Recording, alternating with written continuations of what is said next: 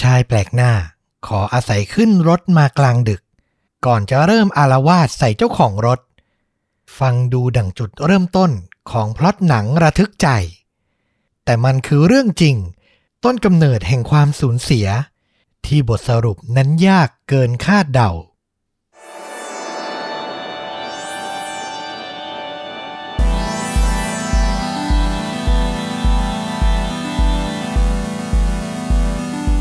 สวัสดีครับ สวัสดีครับคาดจริงยิ่งกว่าหนังจากโชดูดะช n แนลนะครับ กลับมาพบคุณผู้ฟังทุกท่านอีกครั้งอยู่กับต้อมครับ แล้วก็ฟลุกครับสองคนเป็นประจำเหมือนเดิมนะครับ กับหนึ่งเรื่องราวคดีฆาตกรรม พร้อมการแนะนำภาพยนตร์ที่มีเนื้อหา mood and tone ใกล้เคียงกับเรื่องจริงนะครับผม วันนี้เป็นคิวของต้อมนะครับ เรื่องนี้บอกเลยฟลุก ผมอ่านนานและเจอนานและ อืม แสดงว่า รอเก็บรายละเอียดเพื่อเอามาเล่าโดยเฉพาะ รอเก็บรายละเอียดด้วย คือพยายามค้นหาให้ได้มากที่สุด เพราะว่าเอาจริง ๆ คือตัวเนื้อหามันนะไม่ได้ยาวมากอืมแต่พอดีผมไปเจอกับ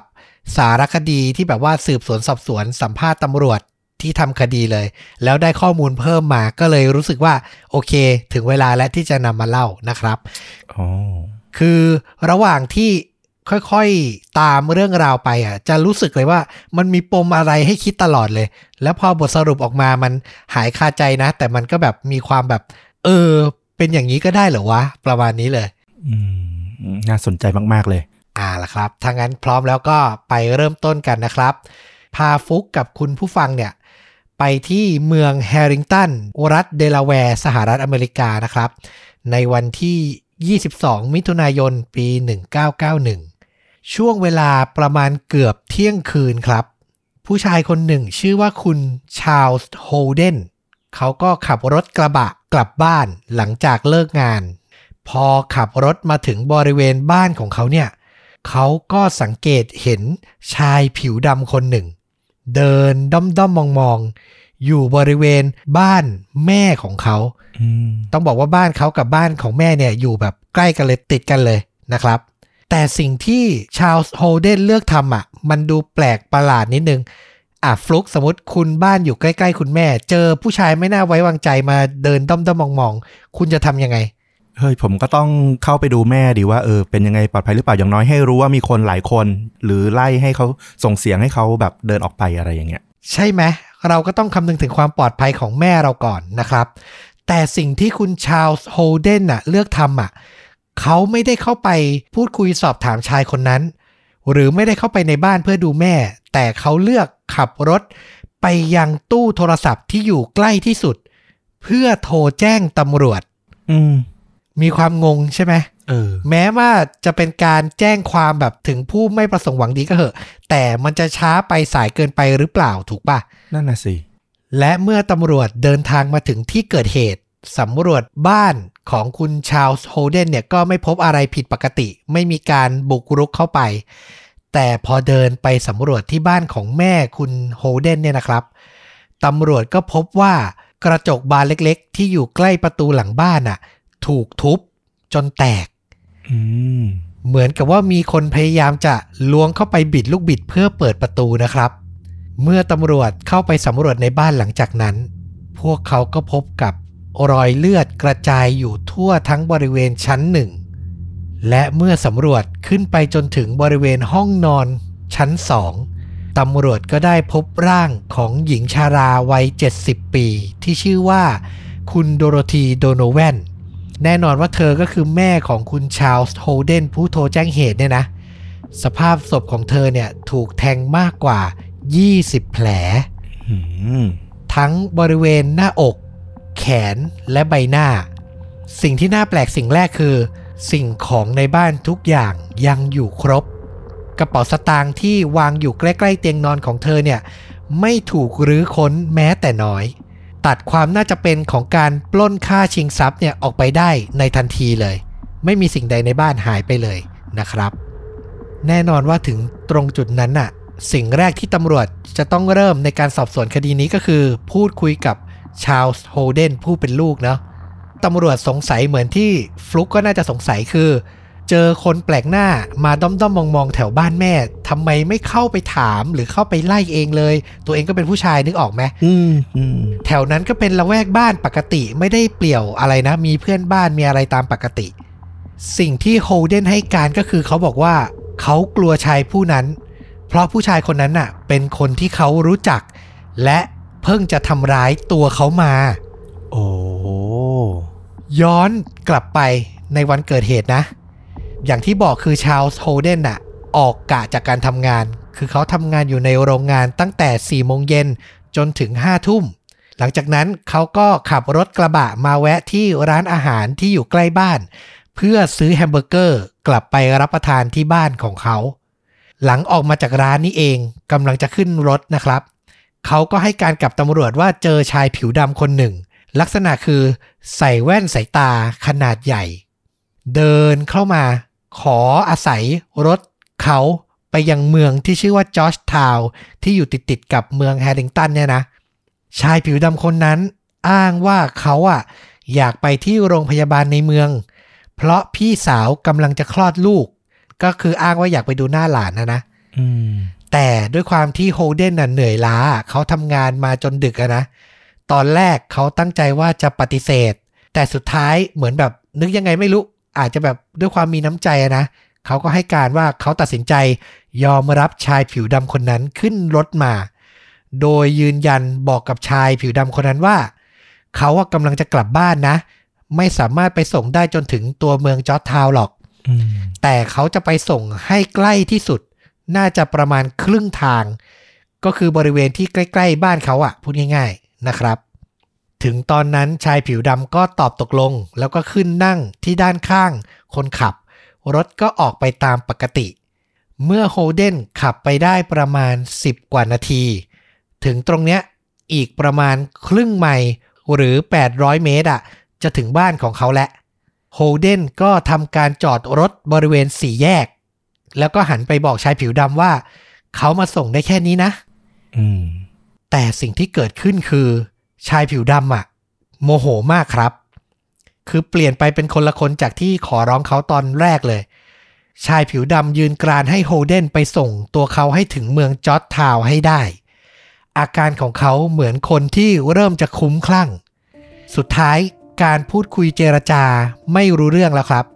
ชายผิวดำเริ่มรัวหมัดทำร้ายโฮเดนแบบไม่ยัง้งอืมเหตุการณ์บนรถเนี่ยชุลมุนแล้วนะ โฮเดนก็ทำได้แค่ปัดป้อง สุดท้ายอะ เขาไม่รู้จะทำยังไงก็เลยตัดสินใจ บิดกุญแจดับเครื่อง ดึงกุญแจออกมาและเปิดประตูฝั่งคนขับของเขาอะนะ พุ่งตัววิ่งหนีออกมาจากรถอืมแต่เหตุการณ์ไม่จบแค่นั้นครับ ชายผิวดำอะ กวาดตามองที่พื้นรถ ก่อนจะพบกับไขควงอันหนึ่งที่ตกอยู่ เขาหยิบขึ้นมาแล้วเปิดประตูออกจากรถเช่นกัน จากนั้นก็ทำการวิ่งไล่โฮเดนด้วยความคลุ้มคลั่งโอ้น่ากลัวมากอะเอาจริงใช่ไหมนึกภาพตามน่ากลัวมากนะ จุดมุ่งหมายก็คือ พยายามจะเอาไขควงอะ่ะแทงทำร้ายโฮเดนให้ได้ ในที่สุดเมื่อชายผิวดำกำลังจะเข้าประชิดตัว โฮเดนก็ตะโกนขอร้องให้เขาหยุด และพูดตอบตกลงว่าจะไปส่งเขาให้ถึงที่เมืองจอร์จทาวน์ครับๆอืมคือแบบก็พยายามแบบ โอ้ยยอมแล้วยอมแล้วอะไรประมาณเนี้ยนะ เพื่อให้แบบเหตุการณ์มันคลี่คลายไปก่อนอะโชคดีครับ ที่ชายคนนั้นน่ะ ยังมีสติอยู่บ้าง แล้วก็เหมือนอารมณ์เย็นลง อาการคุ้มคลั่งเริ่มลดลง ระหว่างที่ทั้งคู่อะเดินกลับไปที่รถเนาะอืม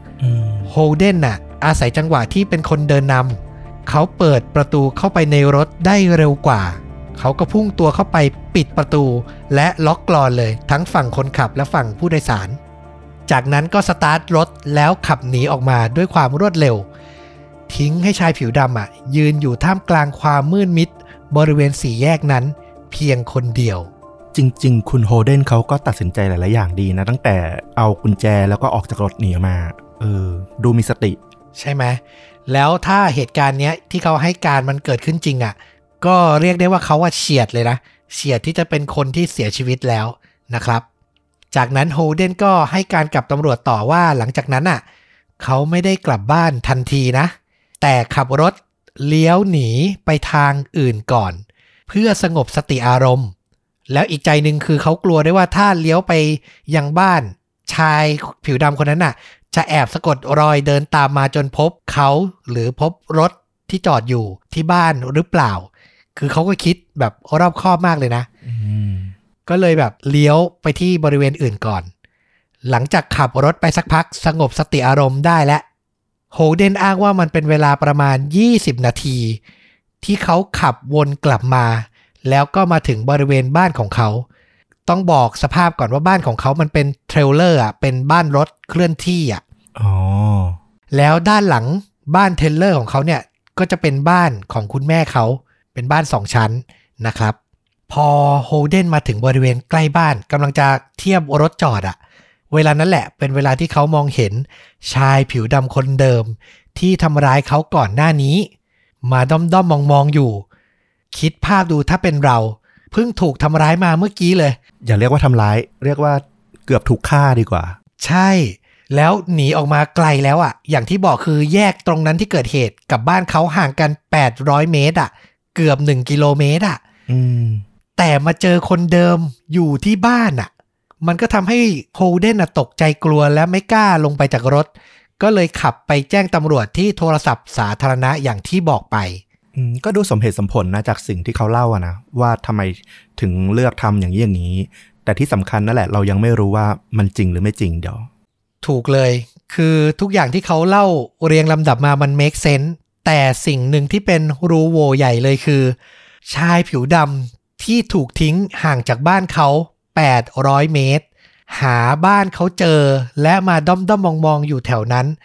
ได้อย่างไร มันไม่ใช่ทุ่งนาหรือที่เปลี่ยวที่โล่งที่แบบมีบ้านไม่กี่หลัง แต่มันคือบริเวณที่แบบเป็นหมู่บ้านเป็นบ้านคนตั้งอยู่ติดติดๆกันหลายหลังอะ่ะเขารู้ได้ยังไงว่านี่คือบ้านโฮเดนเราว่าตำรวจเองก็ต้องสงสัยอะมันดูเหมาะเจาะลงล็อกไปซะทุกอย่าง มันดู make sense แบบเกินไปอะใช่เลยตำรวจเนี่ยโดยเฉพาะเหล่านักสืบที่แบบว่า หาเงื่อนไข หาเงื่อนงำในคดีมามากมายอะ่ะ แทบไม่เชื่อคำพูดของชาลส์โฮเดนเลยครับอืมตำรวจคิดว่าไม่มีทางเป็นไปได้เลยที่ชายผิวดำคนนั้นน่ะจะหาบ้านของโฮเดนจนเจอได้ และเมื่อพวกเขาสืบลึกลงไป ก็พบว่าก่อนที่โดโรธีโดโนแวนผู้เป็นแม่จะถูกฆาตกรรมในครั้งนี้ เธอได้ทำประกันชีวิตก้อนใหญ่ ไว้ให้ลูกชายอย่างโฮเดนเป็นผู้รับผลประโยชน์อื้อหื คือเพิ่งทำมาไม่นานเลย บวกกับเรื่องจริงที่ตำรวจสืบทราบมาเพิ่มเติมว่าโฮเดนอะทำฟาร์มปศุสัตว์ แล้วขาดทุนอืมคือมินี่ก้อนโตเลยกำลังร้อนเงินเป็นอย่างมาก ยิ่งทำให้เขาตกเป็นผู้ต้องสงสัยว่า อาจจะเป็นคนฆาตกรรมแม่ตัวเอง มากยิ่งขึ้นไปอีกอืม หลังจากการสืบสวนที่โฮเดนยืนกรานปฏิเสธ และบอกว่าเรื่องที่เขาเล่าเป็นเรื่องจริงอะนะตำรวจก็ขอให้เขาอะเข้าเครื่องจับเท็จ ย้ำอีกทีว่าเหตุการณ์นี้เกิดในปี 1991 เนอะซึ่งเป็นปีที่เทคโนโลยี DNA อะยังไม่พัฒนามากเท่าปัจจุบัน แล้วเครื่องจับเท็จเนี่ยน่าจะเป็นสิ่งหนึ่งที่ตำรวจในยุคนั้นอะใช้ค่อนข้างเยอะ ประกอบการสืบสวนนะครับ แต่สิ่งที่ทำให้ตัวชาวโฮเดนน่าสงสัยมากขึ้นไปอีกคือ เขาปฏิเสธที่จะเข้าเครื่องจับเท็จครับ อืม ไม่รู้ว่าด้วยเหตุผลอะไรเลย คือยืนยันในความบริสุทธิ์นะ แต่ไม่ยอมเข้าเครื่องจับเท็จ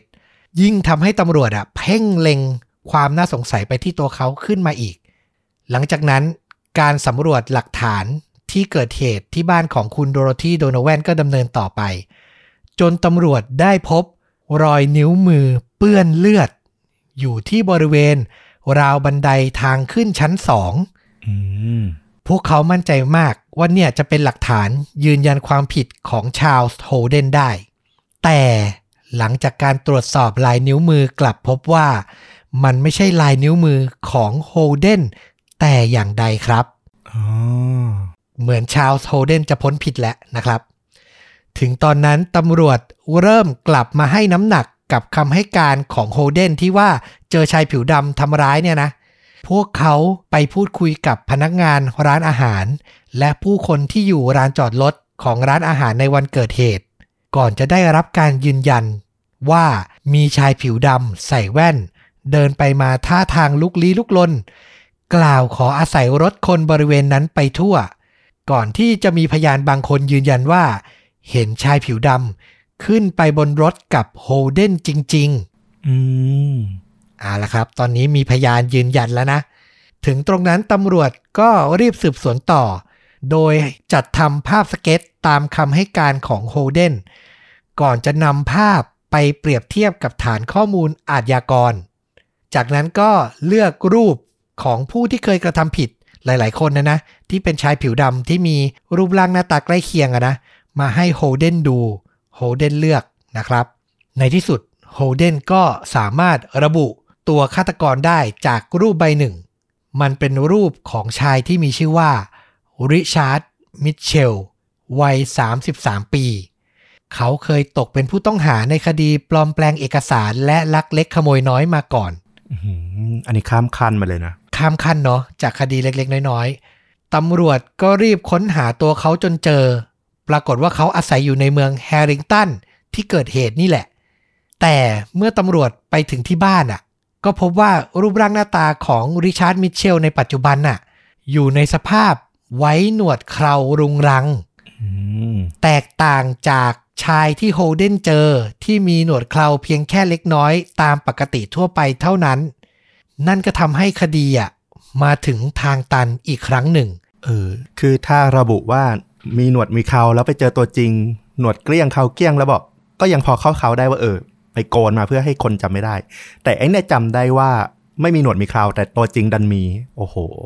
เป็นไปไม่ได้อะใช่เลยนะครับ ถึงตรงนั้นน่ะ การสืบสวนในคดีคุณโดโรธีโดโนแวนน่ะ ก็มาถึงทางตันอีกครั้งหนึ่งตำรวจยังคงเชื่อว่าตัวลูกชายอย่างชาลส์โฮเดนน่าจะมีส่วนเกี่ยวข้องกับการตายของแม่ตัวเอง เขาอาจไม่ได้เป็นผู้กระทำผิด แต่น่าจะมีส่วนรู้เห็น หรือว่าจ้างฆาตกรก็เป็นได้อืมแต่เมื่อหลักฐานไม่แน่นหนาพอ ในที่สุดเขาก็ถูกปล่อยตัวไปครับ ผ่านจากปี 1991 นะ คดีของคุณโดโรธีเนี่ย เป็นปริศนาลึกลับดำมืด มาจนถึงปี 2005 เหมือนกับหลาย ๆ คดีที่ผมเคยถ่ายทอดไปก็คือ ถึงยุค 2000 ขึ้นมาเนี่ย วิวัฒนาการด้าน DNA อะสามารถมาช่วยไขคดีได้มาก ๆ เลยนะครับอืมอย่างที่เล่าไปเนะว่าในที่เกิดเหตุอะ เจอรอยนิ้วมือเปื้อนเลือดของโดโรธีที่ราวบันได แต่ลายนิ้วมืออะไม่ใช่ของชาวโฮเดนเนาะใช่ถูกต้องตำรวจอะ เจอหลักฐานที่สำคัญมากกว่านั้น ก็คือรอยเลือดที่ไม่ใช่เลือดของโดโรธี เปื้อนอยู่ที่บริเวณสวิตช์เปิดปิดไฟในบ้านชั้นล่างครับอืมตำรวจอะคาดว่าคนร้ายอะน่าจะได้รับบาดเจ็บจากการเอามือทุบกระจกหลังบ้านเพื่อเปิดประตูอะแล้วพอเขามาสัมผัสกับสวิตช์ไฟอะมันทำให้มีร่องรอยเลือดของคนร้ายอะติดอยู่ ในปี 2005ตำรวจนำ DNA ของคนร้ายมาเปรียบเทียบกับฐานข้อมูลอาชญากร แล้วก็คลิกครับ DNA ตรงกับผู้ร้ายที่มีชื่อว่ากิลเบิร์ตแคนนอนอืมเขาเคยมีประวัติถูกจับกลุ่มในปี 1997 ในคดีปล้นชิงทรัพย์ และค้ายาเสพติด เขาเคยอยู่ในเรือนจำและออกจากคุกไปหลายปีก่อนหน้านี้แล้ว ก็คือก่อนหน้าปี 2005 นี้แล้วอะนะ แต่ฟังมาน่าจะ get คือเหตุการณ์มันเกิดปี 1991 ตัวกิลเบิร์ตแคนนอนน่ะมี ฐานข้อมูล DNA เพึ่งหลังจากปี 1997 ที่โดนจับนี้เองนะ หมายความว่าถ้า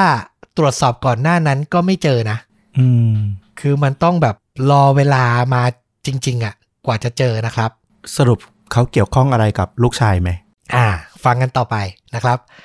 เขาถูกจับกลุมอะ ในปี 2006 และถูกตั้งข้อหาฆาตกรรม โดยไตร่ตรองไว้ก่อน ในตอนแรกแคนนอนยืนกรานปฏิเสธ แต่เมื่อเห็นว่าตำรวจมีหลักฐานรัดกุม ทั้งรอยนิ้วมือของเขา รวมไปถึง DNA เขาก็เปิดปากรับสารภาพ และความจริงทั้งหมดก็ปรากฏขึ้นครับ กิลเบิร์ตแคนนอนให้การว่าในคืนที่เกิดเหตุ เขาเมาโคเคนอย่างหนัก และกำลังหาทางที่จะไปซื้อโคเคนเพิ่ม ไม่ได้ไปดูลุดูหน้าหลานอะไรทั้งสิ้น ไม่ใช่เลย อยากไปหายาเสพติดล้วนๆ เขาเดินลุกลี้ลุกลนอยู่ที่ลานจอดรถ จนกระทั่งเจอโฮเดนแล้วก็ขออาศัยขึ้นรถไป จนเกิดเหตุการณ์ชุลมุนวุ่นวายที่เขาทำร้ายโฮเดนทั้งหมดนะ และเขาถูกทิ้งไว้ที่กลางสี่แยก หลังจากนั้นน่ะเขาก็เดินต่อมาเรื่อยๆ โดยไม่รู้จุดหมายปลายทาง จนมาถึงย่านที่มีบ้านคนอยู่อาศัยหลายหลัง ตอนนั้นเขาคิดตามภาษาคนเมายาแค่ว่า อยากจะหาบ้าน ที่ปลอดคนแล้วก็หลบนอนสักหลังหนึ่งอืมแต่บ้านทุกหลังในบริเวณนั้นน่ะ ต่างเปิดไฟอยู่ แทบจะทุกหลังเลย คือประมาณเที่ยงคืนแล้วนะ แต่ยังไม่นอนกัน เขาก็เดินไปเรื่อยๆ ฟลุก คือเดินเกือบกิโลอะ จากสี่แยกอะเออ จนมาเจอบ้านของคุณโดโรธีโดโนแวนเนี่ย เป็นหลังแรกที่ปิดไฟอยู่ โหแจ็คพอตมาก เขาจึงเลือกที่จะทุบกระจก บ้านหลังนี้และแอบเข้าไป แต่โชคร้ายที่เสียงกระจกแตกอะทำให้โดโรธีที่อยู่ชั้นสองอะตื่น และเดินลงมาเปิดไฟ พลางตะโกนถามว่าใครเข้ามาในบ้านของเธอ เธอถึงกับร้องเรียก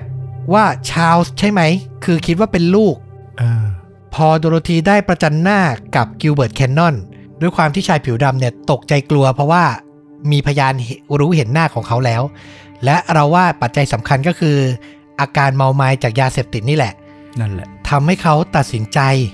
ใช้ไขควงอะ ที่ถือติดมือมาจากในรถของโฮเดนอะ ไล่แทงโดโรธี หญิงชราวัย 70 ปีนะ ตั้งแต่บริเวณบันไดขึ้นไปจนถึงในห้องนอน นับ10แผลอะโหดร้ายมากนะ โหดมากเลยอะคุณยายก็อายุ 70 กว่าแล้วอะโอ้โห แล้วแบบจริง ๆ ไม่ต้องกี่แผลหรอกคือ ร่างกายก็อ่อนแอมากอยู่แล้วนะสำหรับ คนสูงอายุอะแล้วจริง ๆอะแค่ออกไปดีๆอะยังไงก็ไม่ไม่น่าจะโดนโทษหนักอะไรมาก อย่างนี้ก็แค่บุกรุกเข้าบ้านถูกไหมใช่เพราะเขาก็ยังไม่ได้ทำอะไรอืมเราถึงเน้นย้ำเลยว่าเรื่องเนี้ยยาเสพติดให้โทษแบบหนักมากๆจริง ๆ หลังจากนั้นอะเมื่อทำร้ายจนโดโรธีแน่นิ่งเสียชีวิตไปกิลเบิร์ตแคนนอนก็เดินลงมาด้านล่าง ปิดไฟที่โดโรธีเปิดทิ้งไว้ ก็คือทิ้งร่องรอยเลือดของตัวเองไว้อะนะ แล้วก็รีบหนีออกจากบ้านไปในที่สุด สรุปได้ว่ามันไม่ใช่การปล้น ไม่ใช่เรื่องของการแก้แค้นโฮเดนที่ทิ้งเขาไว้กลางทาง แต่มันคือความบังเอิญล้วนๆเลยครับ สุดท้ายกิลเบิร์ตแคนนอนถูกตัดสินให้จำคุกตลอดชีวิต โดยไม่มีสิทธิ์ขอรับทันบนเพื่อปล่อยตัว ก็สมควรนะ ใช่ คืออยู่ในคุกจนตายอะไม่มีสิทธิ์ได้ถูกปล่อยตัวแล้วนะครับ โหดร้ายมากจากเหตุผลที่ไม่เป็นเหตุผลเลย และทำให้ลูกชายอย่างชาลส์โฮเดนอะ ต้องมนทินมาตลอดนะ แม้จะไม่ได้ถูกตัดสินว่าผิดก็ตามเนาะแต่ที่เราตกใจหลังจากอ่านเรื่องนี้เสร็จคือ มันบังเอิญเกินไปอะ ฟลุกรู้สึกว่าเออ ก็อย่างที่เราพูดแหละว่ามันมัน make sense จนดูไม่ ไม่สมจริงอะ่ะ มันดูแบบลงล็อกไปหมดซะทุกอย่างจนแบบมันไม่น่าจะจริงอะจนแบบว่าตำรวจอะฟังโฮเดนเล่าเป็นฉากๆแล้วเขาก็รู้สึกว่ามันคือเรื่องแต่งอะเราเข้าใจได้เลยแต่มันดันเกิดขึ้นจริงไงนี่แหละคือมันพลิกไปพลิกมามาก ๆนะครับ ไม่หรอกแล้วคุณฮอนเดนเขาก็ทำตัวน่าสงสัยด้วยอะ่ะทั้งไม่ยอมเข้าเครื่องจับเท็จอย่างเงี้ยทั้งทั้งที่ถ้าบริสุทธิ์ใจจริงก็เข้าได้อะไรอย่างเงี้ย แต่ก็อีกมุมหนึ่งก็ เขาอาจจะไม่เชื่อในเครื่อง แล้วเขาคิดว่า ถ้าเขาตื่นเต้น เดี๋ยวจะกลายเป็นพิรุษแล้วจะโดนจับกลายเป็นคนร้ายอะไรเงี้ยก็เราก็ไม่รู้เหมือนกันแต่ว่าหลาย ๆ อย่างมันทำให้คิดได้แหละว่าเออคุณโฮเดนเองก็น่าจะมีส่วนร่วมในในสิ่งที่เกิดขึ้นนะเออ จริง อย่างที่รู้กันเลยถ้าดูหนังสืบสวนสอบสวนหรือตามข่าวในยุคนั้น เครื่องจับเท็จมันไม่ได้ถูกยืนยันว่าแบบใช้ได้ผลร้อยเปอร์เซ็นต์นะเนอะมันอาจจะมีความผิดพลาดได้ ก็ไม่แปลกที่ผู้ต้องสงสัยจะหวาดกลัว ในการใช้ ถ้ามองในแง่ให้ความเป็นธรรมทุกฝ่ายอะนะอืมก็จบลงไปหนึ่งเรื่องกับสิ่งที่มันบังเอิญบังเอิญมากๆ หลังจากนั้นน่ะ เราก็เลยไปลองค้นหาดูต่อว่ามันมีคดีไหนที่มันแบบบังเอิญขนาดนี้ไหมอ่าแล้วเราก็เจอเรื่องสั้นๆ อีกประมาณ2อสามเรื่องที่อยากมาถ่ายทอดให้ฟัง ถือว่าเป็นแบบเก็บตกสำหรับคนที่แบบฟังแล้วอารมณ์ยังไม่จบแล้วกันเนาะ เอออันนี้เป็นโบนัสแล้วนะโบนัสแล้วแต่ละเรื่องอะ่ะ เราก็รู้สึกเหมือนเรื่องของคุณโดโรธีโดโนแวนเลยคือแบบอะไรมันจะบังเอิญขนาดนั้นนะครับ อะ เรื่องแรกย้อนไปในปี 1964อืมชายหนุ่มที่ชื่อคาวินโจนส์วัย 33 ปีกำลังคบหาอยู่กับหญิงสาวที่ชื่อว่าซาร่าโทเบิร์ตวัย 23 ปีอ่าอายุห่างกัน 10 ปีเลยนะครับอืม ในวันที่ 13 มิถุนายนปีนั้นเนี่ยคู่รักชาวฟิลาเดลเฟียคู่เนี้ยก็ทะเลาะกันอย่างรุนแรงอยู่ภายในรถของฝ่ายชาย เหมือนอารมณ์มันก็เริ่มแรงขึ้นเรื่อยๆอะด้วยความโมโหฝ่ายชายอย่างคาวินโจนส์ก็ใช้สายยาง ทุบตีแฟนสาวด้วยความโหดเหี้ยมนะถึง 15 ครั้ง โอ้โห ฟาดฟาดฟาด คือนึกภาพสายยางที่แบบมันไม่ได้แบบอ่อนๆนุ่มๆนะ มันคือสายยางแบบแข็งๆหน่อยอะ่ะ คืออีกนิดนึงก็จะเป็นท่อแล้วอะ่ะ ซาร่าโทเบิร์ตอะถูกทุบไม่ยั้งถึง 15 ครั้งจนแน่นิ่งไป พอหลังจากโมโหแล้วได้สติอะ โจนส์ก็ใช้เวลาหลายชั่วโมงเลยนะ ขับรถไปรอบๆเมือง โดยมีร่างของคนรักอะอยู่ในรถของเขา เขารู้แล้วว่าคนรักอะเสียชีวิตลงแล้วครับ คือตกใจและหวาดกลัวและ คือทำร้ายคนรักพลั้งมือ แต่สุดท้ายก็ยังมีความสำนึกผิด เขาก็ตัดสินใจขับรถไปยังสถานีตำรวจ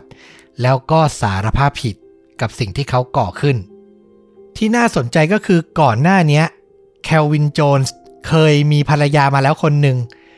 แล้วก็เคยติดคุกในข้อหาพยายามวางยาพิษภรรยามาแล้วครับ คือขึ้นชื่อเรื่องทำร้ายคู่รักมาก่อน เหตุการณ์ทั้งหมดดูเหมือนว่าสุดท้ายอะเขาจะต้องรับโทษรุนแรงแน่ ๆ ใช่ไหม เพราะมันคือการฆาตกรรมอะ ใช่ แต่ปรากฏว่าหลังการชันสูตรศพอะ พบว่าแม้ซาร่าโทเบิร์ตจะไม่ถูกแฟนหนุ่มทำร้ายนะ แต่เธอก็น่าจะเสียชีวิตในเช้าวันถัดไปอยู่ดี เพราะว่าอะไรอะเพราะแพทย์ผู้ชนสูตรพบว่าเธอกำลังทุกข์ทรมานจากโรคเลือดหายาก ที่เรียกว่า sickle cell disease ตัวย่อคือ SCD แปลเป็นไทยคือ โรคเม็ดเลือดแดง รูปเขียวอืมมันเป็นโรคทางพันธุกรรมที่ทำให้เม็ดเลือดแดงอะไม่สมบูรณ์ ส่งผลให้เม็ดเลือดมีอายุสั้น แตกสลายได้ง่าย จนเกิดเป็นภาวะเลือดจางในที่สุด ผู้ป่วยอะมักจะไม่ค่อยแข็งแรงมีอาการเหนื่อยล้าอ่อนเพลีย ตาเหลืองตัวเหลืองอยู่ตลอด แล้วในขณะที่โจนส์ทำร้ายเธออะโทเบิร์ดอะน่าจะเหลือเวลาอยู่อีกไม่กี่ชั่วโมง ก่อนที่โรคจะทำให้เธอถึงแก่ชีวิต คืออาการของโรคมันค่อนข้างรุนแรงอยู่แล้วอะศาลน่ะให้แพทย์ทั้งสองคนสรุปนะ แล้วก็สรุปตรงกันว่าโทเบิร์ตเสียชีวิตด้วยสาเหตุตามธรรมชาติ การทุบตีของโจนส์พิสูจน์ได้ยากมากว่ามีส่วนเกี่ยวข้องกับการตายของเธอ ในที่สุดศาลจึงตัดสินให้โจนส์มีความผิดในข้อหาทำร้ายร่างกายเท่านั้นเองครับ โดนทำร้ายอย่างรุนแรงในวันที่กำลังจะเสียชีวิตพอดีอะบังเอิญมากนะ แต่ก็คือมีแพทย์ยืนยันถึง2คนแล้วว่ามันเป็นอย่างนั้นจริง ๆ นะครับ เธอกำลังอยู่ในภาวะที่แบบอาการออกและอาการหนักแล้วจริง ๆ แต่ก็อดคิดไม่ได้นะว่าการทะเลาะกันการโดนลงไม้ลงมือมันทำให้ยิ่งกระตุ้นหรือเปล่าเนาะจริง ๆ ก็มีส่วนนะเราเรามองอย่างเงี้ยนะ คือร่างกายเขาอ่อนแออยู่แล้ว แล้วพอถูกทะเลาะจิตใจย่ำแย่ลงร่างกายถูกทำร้าย มันก็ทำให้เขาไปได้เร็วขึ้นอยู่แล้วอะอย่างที่เราอาจจะเคยเห็นหลาย ๆ เคสแหละว่าคนที่ป่วยหนักอะมันก็มีทั้งที่แบบกำลังใจดีแล้วเขาก็ยังสามารถสู้กับมันได้อีกระยะหนึ่งอะ มันไม่ได้แบบในวันนั้นในคืนนั้นทันทีอย่างนั้นนะอืมก็จริงนะครับ แต่คดีนี้ก็ได้บทสรุปไปแล้วอะนะเขาก็โดนแค่ทำร้ายร่างกายเนาะเคสต่อมาครับน่าสนใจเหมือนกัน มาที่ปี 1983 วันที่ 16 พฤศจิกายน มีสุภาพสตรีคนหนึ่ง เดินเล่นอยู่ในเมืองโลเวล รัฐแมสซาชูเซตส์สหรัฐอเมริกาเนี่ยนะครับ ก่อนที่เธอจะถูกชายคนหนึ่งทำร้ายและข่มขืนอืม ในคืนถัดมาครับ มีผู้หญิงอีกคน มาเดินอยู่ละแวกเนี้ย เมืองโลเวลเช่นกัน แล้วก็ถูกผู้ชายคนหนึ่ง โจมตีหวังจะข่มขืนเหมือนกันเลยครับ แต่โชคดีที่เหยื่อคนที่สองคนเนี้ย เธอพยายามหลบหนีและทำได้จนสำเร็จ ก่อนจะเข้าแจ้งความกับตำรวจ ระบุตัวคนร้ายรูปร่างหน้าตาการแต่งกาย จนกระทั่งต่อมาในเย็นวันเดียวกัน หลังจากเกิดเหตุ ครั้งที่สองเนี่ยนะ ชายหนุ่มที่อาศัยอยู่ละแวกนั้นที่ชื่อว่าเดนิสมา ก็ถูกควบคุมตัว เหยื่อทั้งสอง ชี้ตัวระบุว่าเขาเป็นผู้ทำร้ายเธอทั้งคู่ครับ แน่นอนว่าต่อมามาก็ถูกตั้งข้อหาทำร้ายร่างกายและข่มขืน นอกจากนี้เขายังถูกกล่าวหาว่าเป็นคนร้ายในอีกหนึ่งคดีข่มขืน ในละแวกเดียวกันเนี้ยที่ยังหาคนร้ายไม่ได้จากเมื่อปีก่อน คือพอเจอคนหนึ่งแล้วมันก็แบบเอาไปเชื่อมโยงกับคดีที่ผ่านๆมาที่ปิดไม่ลงได้อะเนาะอืมสุดท้ายเดนิสมาถูกตัดสินให้จำคุกตลอดชีวิตครับ หลายปีต่อมา เขาได้เริ่มติดต่อกับโครงการที่เรียกว่า The Innocent Project อืมเป็นโครงการขององค์กรที่อุทิศตนเพื่อช่วยเหลือผู้บริสุทธิ์ ซึ่งถูกตัดสินว่ามีความผิด องค์กรเนี้ย ประสบความสำเร็จในการกล่อมให้ทางรัฐอะหรือคดีของเดนนิสมามาตรวจ DNA อีกครั้งในปี 2003 จาก 1983 มาถึง 2003 นะอืมหลังจากตรวจสอบ DNA แล้วก็พบว่ามันคือการจับตัวผิดคนครับ เดนนิสมาต้องติดคุกอยู่ถึง 19 ปี ในสิ่งที่เขาไม่ได้ก่อ โอ้โห โหดมาก ย้อนกลับไป ดูรายละเอียดคดีในวันนั้นที่เขาโดนจับอะนะ ถือเป็นโชคร้ายของเขามาก เพราะมันมีเรื่องบังเอิญไม่น่าเชื่อเลยคือ เหยื่อรายที่สองอะ ให้การกับตำรวจว่าผู้โจมตีของเธออะสวมเสื้อสเวตเตอร์ สีแดงที่มีฮูดคลุมหัวอืมแล้วก็สวมเสื้อแจ็คเก็ตลายทหารทับอีกชั้นหนึ่ง เขาใช้มีดทหารข่มขู่เธอ เพื่อหวังจะข่มขืนนะนะ แล้วต่อมาหลังจากนั้นน่ะ ขณะที่ตำรวจอะออกตรวจอยู่ทั่วเมืองอะก็มาเจอเดนิสมาเดินออกมาจากร้านขายเหล้าและเขาอะก็ดันสวมเสื้อสเวตเตอร์ที่มี hood สีแดง พอไปตรวจสอบที่รถ เขาก็มีเสื้อแจ็คเก็ตลายทหาร แถมมีมีดทหารอยู่ในรถด้วย โอ้โห คือรายละเอียดทุกอย่างมันตรงตามที่เหยื่อให้การแทบจะทั้งหมดเลยอะใช่ แถมพอจับตัวเขามา คือในขั้นตอนการชี้ตัวก็คือต้องมีคนผู้ต้องสงสัยมายืนหลาย ๆ คน แล้วให้เหยื่อชี้ตัวถูกไหมอืมอืมเหยื่อสองคน ชี้ตัวตรงกันเป็นเขาทั้งคู่อะเออคือมันแบบคนอะไรจะสวยได้ขนาดคือมันนั้นบังเอิญจนไม่รู้จะบังเอิญยังไงจริง ๆ แต่ก็มีเกร็ดก็คือในขณะนั้นอะเดนิสมาเขาทำงานเป็นจ่าสิบเอกอยู่ในกองทัพสหรัฐ มันไม่ใช่เรื่องแปลกที่เขาจะมีเสื้อทหารและมีทหารอยู่ในรถ อืมอืมอาจจะบังเอิญไปหน่อยก็ตรงเสื้อสเวตเตอร์มีฮูดสีแดงนี่แหละ แต่ก็อย่างที่บอกไปว่ากว่าจะตรวจ DNA และเขาพ้นผิดก็ต้องถูกจำคุกฟรีมาถึง 19 ปีเต็ม แล้วเคสเคสเนี้ย ต้องบอกเลยว่าจนถึงปัจจุบันนี้นะ ก็ยังจับคนร้ายไม่ได้ครับโอ้โหกลายเป็นคดีปริศนาไปอะ เออ แล้วก็สร้างความเจ็บปวดให้กับชายคนหนึ่งนะ 19 ปีนี่คือ มันแทบจะพรากชีวิตของเขาไปเลยเนาะ ถูกต้องทำอะไรไม่ได้เลยอะออกมานี่ก็คือแบบเป็นเหมือนโลกใบใหม่ไปแล้วอะ นี่แหละ coincidence หรือความบังเอิญ ปิดท้ายอีกสักเคสหนึ่งคดีนี้เกิดขึ้นในเช้าวันที่ 12 ตุลาคมปี 2000 หญิงสาวที่มีชื่อว่าแมรี่เฮนเดอร์สันมอริสวัย 48 ปีครับ เธอขับรถออกจากบ้านในเมืองฮูสตัน รัฐเท็กซัส แล้วก็หายตัวไปเลย จนกระทั่งต่อมาในช่วงบ่ายๆเย็นๆวันนั้นตำรวจก็พบรถของเธอ ถูกเผาอยู่บริเวณ ถนนสายเปลี่ยวในย่านชนบทห่างไกลผู้คน โดยมีศพของเธอถูกเผาอยู่ในรถนั้นด้วยครับ หลังการสำรวจน่าแปลกมากๆที่แหวนแต่งงานของเธอหายไป ที่สำคัญเมื่อตำรวจไปสืบเบาะแสต่อนะ ว่าใครฆ่าตกรรมเธอแบบนั้น ต้องบอกว่ามันเป็นฆาตกรรมที่โหดมากเนาะอืมคือเผารถพร้อมกับศพอะมันแบบอารมณ์อีกนิดนึงจะเป็นแก๊งมาเฟียแล้วนึกออกปะใช่ใช่แต่ที่น่าแปลกคือแมรี่อะเป็นภรรยาและแม่ที่เป็นที่รัก คือเป็นคนปกติมากๆ และไม่เคยมีศัตรูหรือขัดแย้งกับใครเลยครับ ไม่มีใครสามารถเข้าใจได้เลยว่าทำไมเธอจึงถูกฆาตกรรมในลักษณะที่น่ากลัวและโหดร้ายเช่นนี้ เรื่องราวไม่จบแค่นั้น ถัดจากการเสียชีวิตของแมรี่เฮนเดอร์สันมอริสมาเพียง 3 วัน ตำรวจก็พบศพของหญิงวัย 39 ปี ซึ่งเสียชีวิตอยู่ในรถของเธอเองเช่นเดียวกัน แถมอยู่ในบริเวณใกล้เคียงกับเคสแรก เธอถูกทุบตีและยิงด้วยปืนพกของเธอเอง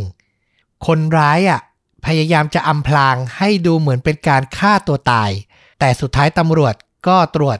ร่องรอยจนพบว่ามันเป็นการฆาตกรรมนะครับ ที่น่าตกใจคือชื่อของเธอชื่ออะไรรู้ปะชื่ออะไร เหยื่อคนที่สองมีชื่อว่าแมรี่แมกกินนิสมอริสโอ้โห ต่างกันแค่ชื่อกลาง ใช่ คนแรกคือแมรี่เฮนเดอร์สันมอริส คนที่สองถัดมา3วัน ชื่อแมรี่แมกกินนิสมอริส เออ โหฆาตกรรมต่อเนื่องคนชื่อเหมือนเหรอ ใกล้เคียงกันด้วยนะบริเวณการฆ่า อืมอืมอืมตำรวจให้รายละเอียดว่าก่อนที่เธอจะเสียชีวิตแมรี่แมกกินนิสมอริสเหยื่อรายที่2เนี่ยนะ ได้โทรศัพท์ไปที่เบอร์ 911 อาการเหมือนแบบคนตกใจกลัวตื่นกลัวมาก เธอพยายามแจ้งว่าตัวเธอกำลังถูกทำร้ายนะครับ ก่อนที่สายโทรศัพท์จะตัดไป บุคคลที่เป็นผู้ต้องสงสัยที่สุดในคดีนี้ก็คือไมค์มอริสผู้เป็นสามีของเธอ ซึ่งเขาจะได้รับเงินประกันชีวิตจำนวนมากจากการตายของภรรยาเป็นเรื่องราวของเงินประกันอีกแล้วนะครับ แต่ไม้อะมีข้อแก้ตัวคือมีพยานยืนยันที่อยู่ แถมยังมีบันทึกโทรศัพท์ที่แสดงให้เห็นว่าตัวเขาอะพยายามติดต่อ โทรหามือถือของแมรี่อะเป็นเวลานานถึง 4 นาที หลังจากที่เธอโทรเข้าเบอร์ 911อืมคือเหมือนพยายามติดต่อภรรยาอยู่อะนะครับผมแล้วภรรยาก็ไม่รับสายนานถึง 4 นาทีเต็ม แต่สิ่งที่เกิดขึ้นทั้งหมดเนี้ย ทั้งสองเคสที่มันห่างกันไม่นานเนี้ยมันนำไปสู่ทฤษฎีวิเคราะห์ของคนที่ ได้รับทราบอะนะ น่าสนใจมากฟลุกอืมมันมีทฤษฎีที่เชื่อว่าไมค์มอริสนี่แหละ เป็นคนร้าย เขาอะจ้างนักฆ่ามืออาชีพ เพื่อฆาตกรรมภรรยาตัวเอง เพื่อหวังเงินประกันอย่างที่บอกอะนะอืมแต่เป็นไปได้ไหมว่า เขาอาจจะบอกแค่ว่า ภรรยาเขาชื่อว่าแมรี่มอริสอืมทำให้นักฆ่า ไปฆาตกรรมแมรี่แมกกินนิสมอริสซึ่งเป็นเหยื่อรายแรกก่อน โดยไม่ได้ตั้งใจ และอย่างที่เราบอกแหวนแต่งงานของเธอหายไปนะ รายแรกอะ่ะ เป็นไปได้ไหมว่า นักฆ่านำแหวนมายืนยันกับไมค์มอริสว่านี่ไง จัดการเรียบร้อยแล้วอืมและเมื่อพบว่าตัวเองอะฆาตกรรมเหยื่อผิดคน ก็เลยฆาตกรรมแมรี่แมกกินนิสมอริสซ้ำเป็นรายที่สองอืม ห่างกันไม่ถึง3วันในบริเวณใกล้เคียงกัน แถมลักษณะการฆ่ายังใกล้กันอีกอะความบังเอิญขนาดนั้นมันมีบนโลกนี้หรือเปล่า อันนี้ก็ต้องถกเถียงกันต่อไปนะ เพราะตำรวจที่ทำการสืบคดีนี้ยืนยันว่า ทั้งสองเคสไม่มีความเกี่ยวข้องใด ๆ ต่อกัน อย่างแน่นอน อืม ตอนแรกที่คิดคือ เอ๊ะ หรือจะเป็นแบบคดีฆาตกรรมแบบ คนร้ายมุ่งเป้าไปที่คนชื่อเหมือนกันอะไรเงี้ยแบบเป็นลัทธิความเชื่ออะไรหรือเปล่าอะไรเงี้ย แต่มันจบที่สองคดีด้วยอะเนาะเออก็เป็นไปได้นะคืออันเนี้ยปลายเปิดมากเลย เพราะทุกวันเนี้ยต้องบอกว่า 2 เคสเนี้ยก็ยังอันโซฟยังไม่ได้รับการปิดคดีอยู่อืมก็ต้องถกเถียงกันต่อไป อยากฟังความคิดเห็นของผู้ฟังทุกท่านที่ฟังมาถึงตรงนี้ด้วยนะครับ มาวิเคราะห์กับเราได้นะ คอมเมนต์บอกเราหน่อย รออ่านเลย นี่แหละก็คือเรื่องราวความบังเอิญในคดีฆาตกรรมที่อยากนำมาถ่ายทอดให้ฟังนะอืมสำหรับภาพยนตร์ก็คืออ้างอิงจากเคสแรกที่เล่าไปอะนะ เรารู้สึกว่า mood and tone มันใกล้เคียงกับภาพยนตร์เรื่องนี้ คือมันอาจจะไม่ตรงกันสัทีเดียว แต่setting ที่มันเกิดขึ้นจากในรถยาวไปถึงการสืบสวนหาปมฆาตกรอะ่ะ มันทำให้เราอะ่ะ เจอภาพยนตร์เรื่องเนี้ยและอยากเอามาแนะนำนะครับ เป็นภาพยนตร์ที่ฉายในปี 2021 นี้เอง เรื่องอะไร ชื่อเรื่องคือ The Little Things สิ่งเล็กๆอะ่ะ ชื่อไทยคือ สืบลึกปลดปมฆาตกรรมครับ คือครั้งแรกที่อ่านเรื่องเนี้ยนะ นึกถึงเรื่องอ่า A Little Thing Called Love อะสิ่งเล็กๆ ที่เรียกว่ารักอะหนังไทยอะนะครับอ่าใช่ใช่โหใช่ชื่อเรื่องใกล้กันนะ แต่ mood and tone หรือแนวหนังนี่คนละเรื่องเลยนะ The Little Things เนี่ย เป็นหนัง thriller murder พูดชื่อนักแสดงเนี่ย ใครไม่อยากดูก็เกินไปอะ่ะนำแสดงโดยเดนเซลวอชิงตันเรมี่มาเล็ก และจาเรตเลโตครับ โอ้โห ตัวกลั่นทั้งนั้นนะสามคนสามคนนี้คือผู้ได้รับรางวัลออสการ์ไปแล้วทั้งหมดนะครับเดนเซลวอชิงตันนี่คือนักแสดงผิวดำขวัญใจผมอยู่แล้ว ผมแนะนำหนังเขาบ่อยแล้วเรมี่มาเล็กนี่ก็คือเพิ่งได้ออสการ์จากการรับบทเป็นเอ่อ นักร้องนำวงควีนนะนะเฟรดดี้เมอร์คิวรีอะจากเรื่อง Bohemian Rhapsody อะนะจาเ e ตเลโตนี่ก็คือโจ๊กเกอร์จากเรื่อง Suicide Squad นั่นเองนะครับ แล้วก็เขาได้ออสการ์จากการรับบทเป็นสาวประเภท 2 ในเรื่อง The Dallas Buyer Club อะ อืม อ่า คือ 3 คนเนี้ย แค่ชื่อนักแสดงอะ ผมก็บอกเลยนะว่าดูเหอะ ไปหาดูเหอะ จริง แล้วผู้กำกับเขาจริง ๆ ก็ไม่ธรรมดานะ คุณจอห์นลีแฮนค็อกใช่ไหม ใช่ บางคนน่าจะคุ้นชื่อจากหนังเรื่องอ่า Saving Mr. Bank ที่เป็นเรื่องของดิสนีย์อะเนาะใช่ ประวัติของดิสนีย์อะเออเออแต่ว่าก็มีเรื่องที่เราเคยดูก่อนหน้านี้ก็ยังมี The Bright Side ที่ได้ออสการ์ของแซนด้าบูล็อกใช่ใช่ใช่ที่ซานาบูล็อกได้ออสการ์จากเรื่องนั้น เออ แล้วก็อีกเรื่องชอบเหมือนกันที่ใกล้ ๆ หน่อยอ่า The Highwaymen มีใน Netflix เออเรื่องนี้ก็สอบสวนสืบสวนก็สนุกดีเหมือนกัน ใช่ แล้วเรื่อง The Little Things เนี่ยก็เป็นผลงานล่าสุดของเขา คืออาจจะไม่ค่อยประสบความสำเร็จด้านรายได้สักเท่าไหร่ เพราะว่ามันออกฉายต้นปีเนี้ยซึ่งเป็นช่วงที่อย่างที่เราทราบกันก็คือโรคโควิด เริ่มระบาดพอดีอะเนาะมันทำให้หนังแบบเงียบไปเลยทั้งๆที่แบบนักแสดงนี่แบบชั้นเซียนเลยอะเรื่องราวมันเป็นคดีฆาตกรรมสะเทือนขวัญในเมือง LA ซึ่งเจ้าของคดีก็คือเรมี่มาเล็กเนี่ยนะส่วน ตัวคุณเดนเซลวอชิงตันเนี่ยรับบทเป็นนักสืบมาจากชนบทอะอ่ามาจากนอกเมืองอะที่เข้ามาเพื่อเก็บหลักฐาน เพราะว่าคาดว่าไอ้คดีที่เกิดขึ้นใน LA เนี้ยอาจจะเกี่ยวข้องกับคดีที่เกิดขึ้นที่เมืองของเขาอืมนะครับ ส่วนแจเลตเลโตอะรับบทเป็นผู้ต้องสงสัยว่าอาจจะเป็นฆาตกรต่อเนื่องอะอืมแล้วก็มีแบบ mood and tone ถ้าไปดูใน trailer มันจะแบบมีการขับรถ หาเหยื่อ มีเหยื่อที่ขับรถอยู่แล้วโดนอุ้มออกมาอะไรอย่างเงี้ยคือ คือพอเราอ่านเรื่องของคุณโดโรธีโดโนแวนน่ะ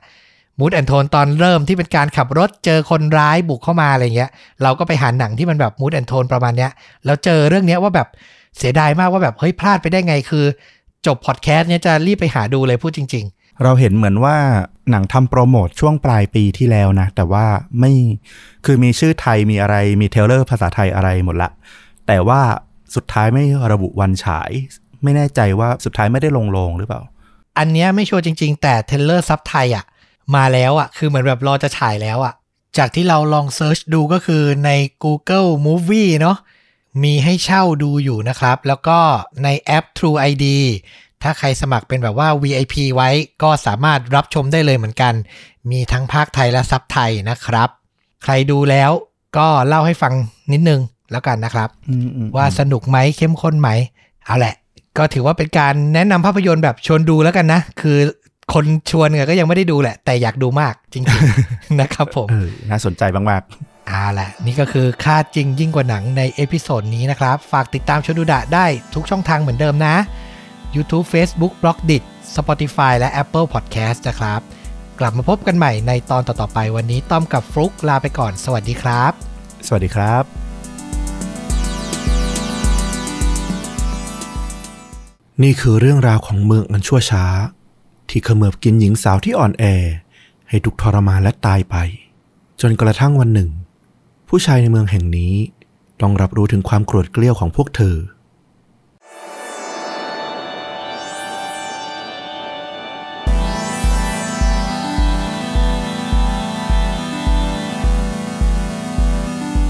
สวัสดีครับ สวัสดีครับ ค่าจริงยิ่งกว่าหนังพอดแคสต์นะครับ จากช่องชวนดูดะ อยู่กับต้อมครับ แล้วก็ฟลุกครับ กับหนึ่งเรื่องราวฆาตกรรมสุดเข้มข้น พร้อมการแนะนำภาพยนตร์ที่มีเนื้อหาใกล้เคียงกับเรื่องจริง ที่เรากำลังจะถ่ายทอดนะครับผม วันนี้นี่จุดเด่นของคดีฆาตกรรมคดีนี้ประมาณไหนครับฟุกเป็นเรื่องราวของเมืองแห่งหนึ่งที่อยู่ในประเทศเม็กซิโกเนาะแล้วก็เขาก็มี เหตุอาชญากรรม รุนแรง โดยเฉพาะกับเรื่องของผู้หญิงเนี่ยค่อนข้างเยอะมากทีเดียว แล้วก็มีความน่าสนใจมีเหตุคดีที่มันเกิดซ้ำๆแล้วมันมีความจำเพาะขึ้นมาอยู่เหมือนกัน ต้องลองฟังกันดู ต้องบอกว่าพอเอ่ยประเทศเม็กซิโกอะด้วยความที่เป็นสายดูภาพยนตร์ฮอลลีวูดเยอะอืมภาพมันจะมาก่อนเลยนะ บรรยากาศร้อนๆทะเลทราย แก๊งสเตอร์ การกระทำผิดกฎหมาย การจ่ายสินบนอะไรอย่างเงี้ยแบบประเทศที่แบบว่าบ้านเมืองอาจจะแบบไม่ค่อยมีขื่อมีแปสักเท่าไหร่อะ เออ อืม ประมาณนั้นเลย ใช่เลยนะครับผมก็ย้ำกันอีกทีนึงว่าแฟนรายการคนไหนอยากจะสนับสนุนต้อมกับฟุกนะ ก็ยังสมัครเป็นสมาชิกช่องมาได้ตลอดนะครับผมเพียงเดือนละ 50 บาทเท่านั้น ได้ฟังตอนพิเศษเดือนละ 1 ตอน ฟังดูเหมือนน้อยแต่ที่จริงใน 1 ตอนพิเศษนั้นมันมี 2 เรื่องนะ ต้อม1เรื่องฟลุก1เรื่องนะครับ รับประกันความเข้มข้น ก็กดปุ่มสมัคร หรือว่ากดที่ลิงก์ใต้คลิปนี้ได้เลยนะครับ ขอพระคุณล่วงหน้าสำหรับทุกท่านที่กำลังจะ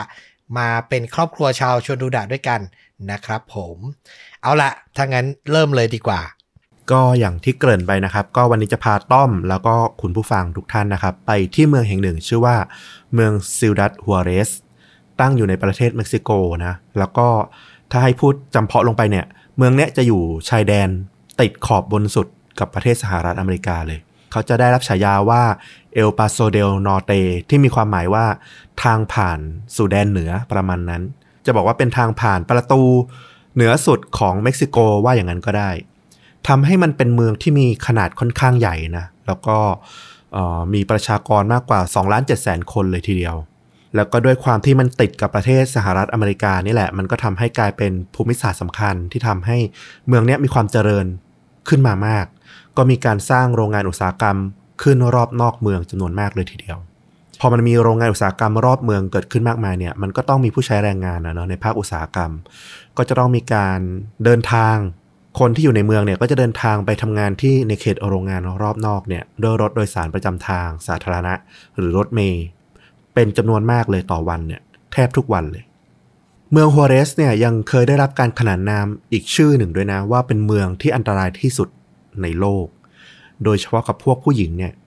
สันนิษฐานว่ามีผู้หญิงถูกฆ่าจากน้ำมือของพวกฆาตกรฆ่าข่มขืนนะ โดยเฉพาะเขาบอกว่าเป็นพวกพนักงานขับรถเมย์นี่แหละ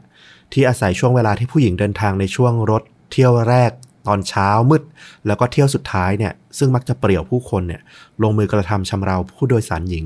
ไม่ว่าจะเด็กหรือผู้ใหญ่เนี่ยยังไม่ค่อยปราณีเลยอื้อหืออันตรายที่สุดในโลก ได้ฉายานี้มานี่โอ้โห สุดๆ แน่และถ้านับรวมทั้งประเทศเม็กซิโกเนี่ยมีสถิติว่ามีผู้หญิงถูกฆ่าเฉลี่ยมากถึง 6 คนต่อวันเลยทีเดียวนะ แล้วก็ในข่าวต่างๆเนี่ยก็จะชี้ไปที่ผู้ก่อเหตุกลุ่มเดียวกัน นั่นก็คือพวกพนักงานขับรถสาธารณะหรือรถเมย์นี่แหละ ที่สุดท้ายเนี่ยมักก็จะได้รับการช่วยเหลือ แบบเอาหูไปนาเอาตาไปไล่จากพวกเจ้าหน้าที่ตำรวจบ้าง หรือได้รับการปกป้องจากพวกเจ้าหน้าที่ขนส่งด้วยกันเอง ก็เชื่อว่าอาชญากรรมที่พวกคนขับรถเหล่านี้เนี่ย ก่อขึ้นเนี่ยสูงกว่าพวกพ่อค้ายาในประเทศถึง2เท่าเลยทีเดียวนะๆอื้อหือเรื่องราวเนี่ยมันเริ่มมีแบบปักหมุด มีจุดเริ่มต้นเนี่ยในวันที่ 28 สิงหาคม ปี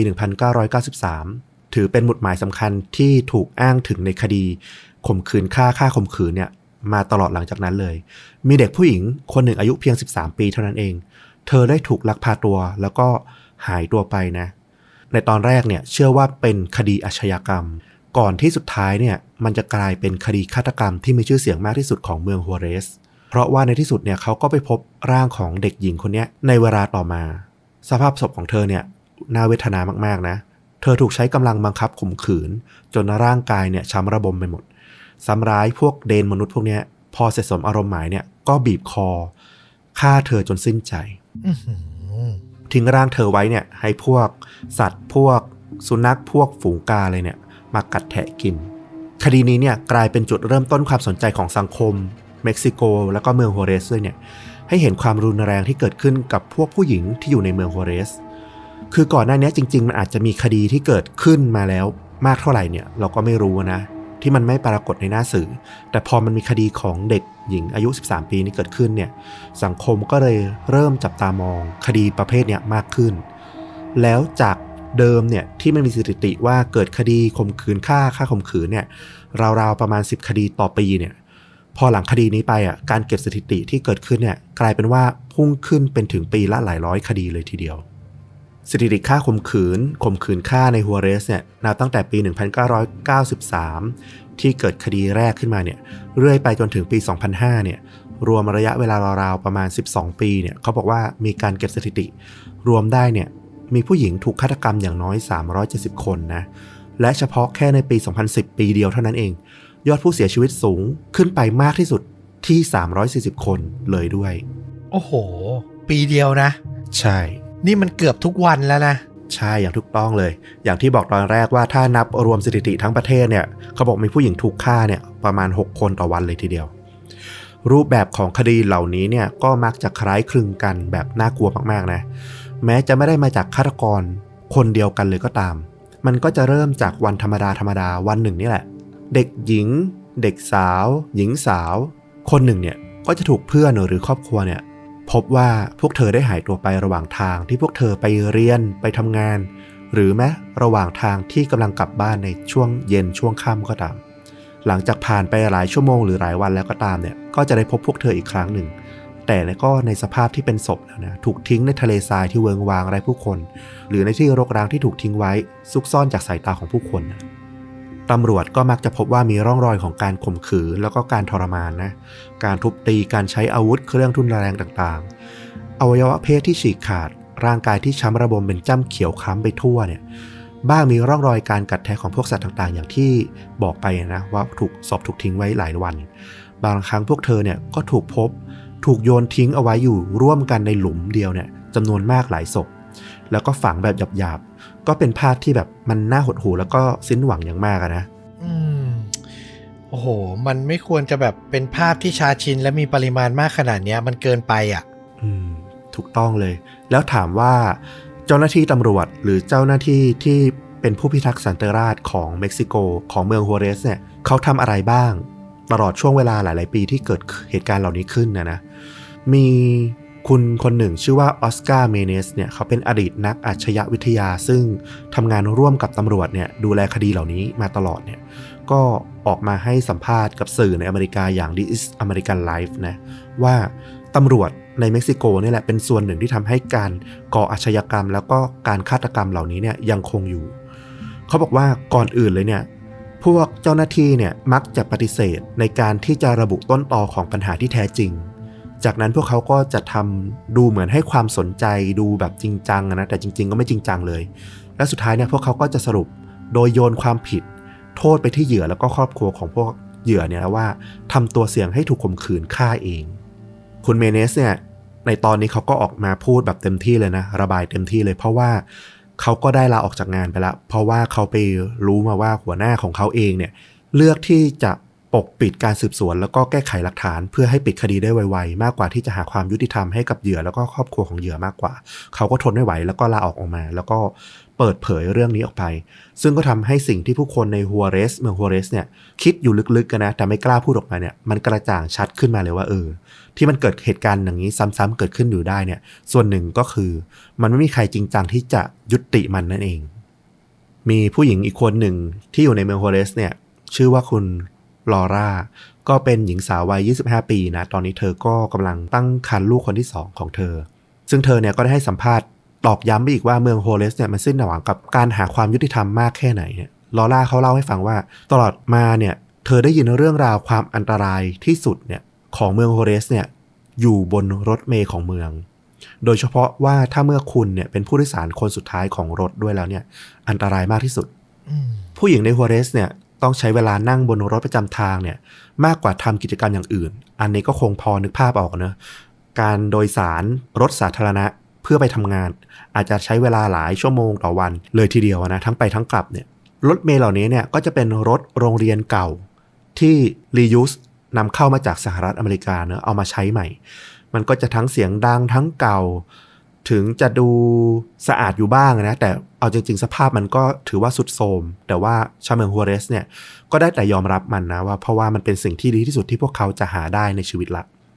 ในสมัยเรียนมัธยมเนี่ยรอร่าเขาก็ถูกสอนมาเลยว่า ทุกครั้งที่นั่งบนรถเมล์เนี่ยต้องให้ถือปากกาไว้ในมือนะ โดยหันปลายปากกาด้านที่แหลมออกไปด้านนอก อยู่เสมอ เหมือนกับถือมีดเอาไว้ตลอดเวลา เพราะไม่รู้เลยว่าวันใดที่เธอเนี่ย จะกลายเป็นเหยื่อที่ถูกพบเป็นศพในที่รกร้างนั้น นี่ก็คือชาวเมืองผู้หญิงฮัวเรสเนี่ยนะก็ต้องปกป้องดูแลตัวเองแม้แต่จะเป็นเด็กเองก็ตามอะนะอื้อหือเป็นชีวิตที่จินตนาการไม่ออกเลยว่ามันจะแบบระแวดระวังและเครียดขนาดไหนอะ อย่าลืมว่ามันคือแค่การนั่งรถเมย์นะ มันคือแบบกิจวัตรที่แบบประจำวันมากๆอะ ใช่ อีกเรื่องที่มันน่าฟังและน่าหดหูมากเหมือนกันนะก็คือ นอกจากที่จะต้องปกป้องตัวเองแล้วเนี่ย หลายครอบครัวก็เลือกที่จะเก็บเงียบนะ หากว่ามันมีคดีอะไรแบบนี้เกิดขึ้นในครอบครัวตัวเอง ในปี 2013 เนี่ยประมาณเดือนกรกฎาคม น้องสาวของลอร่าเนี่ยมีชื่อว่ามาเรีย อายุได้ 20 ปี เธอถูกผู้ชายถือปืนบุกเข้ามาในบ้านนะยามวิกาลขณะที่เธอนอนหลับอยู่ไอ้คนร้ายเนี่ยก็ปีนข้ามหน้าต่างห้องนอนของมาเรียเข้ามา แล้วก็ใช้ปืนขู่บังคับ เพื่อข่มขืนมาเรียอื้อหือเธอก็พยายามต่อสู้นะ แต่ก็ ด้วยแรงผู้หญิงอะสู้ผู้ชายไม่ไหวอยู่ละ ก็ไม่เป็นผล มาเรียเนี่ยจำหน้าคนร้ายได้อย่างดีเลย เพราะว่ามันเป็นผู้ชายที่อยู่ในละแวกบ้านเธอนี่เอง เป็นคนที่รู้จักกันดีเลย หลังจากที่คนร้ายกลับออกไปเนี่ย มาเรียเนี่ยก็เอาเรื่องเนี่ยไปปรึกษากับลอร่า เพื่อที่จะไปแจ้งความกับตำรวจ แต่ลอร่าพี่สาวเนี่ยบอกว่ามาเรียเธอจะไปแจ้งความเพื่ออะไรอะ เธอก็รู้ดีอยู่แล้วว่า พวกเจ้าหน้าที่ตำรวจเนี่ยเขาจะทำอะไรกับเธอบ้าง แต่สุดท้ายเนี่ยมาเรียก็ไปปรึกษากับเพื่อนๆนะแล้วก็ตัดสินใจไปตรวจร่างกายเพื่อเอาใบรับรองแพทย์ที่โรงพยาบาลเนี่ย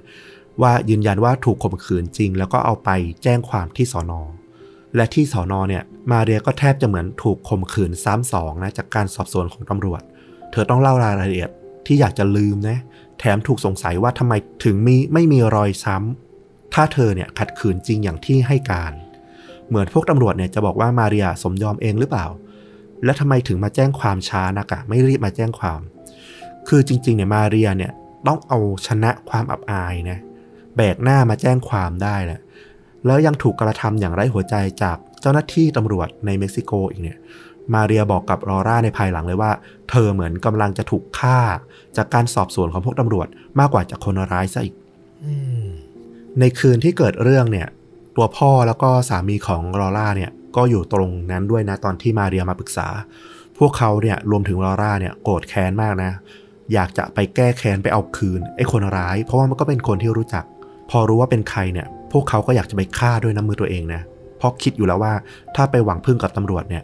ไม่มีอะไรเกิดขึ้นแน่ๆ และนั่นก็เป็นเหตุผลที่ลอร่าบอกกับมาเรียตั้งแต่แรกว่า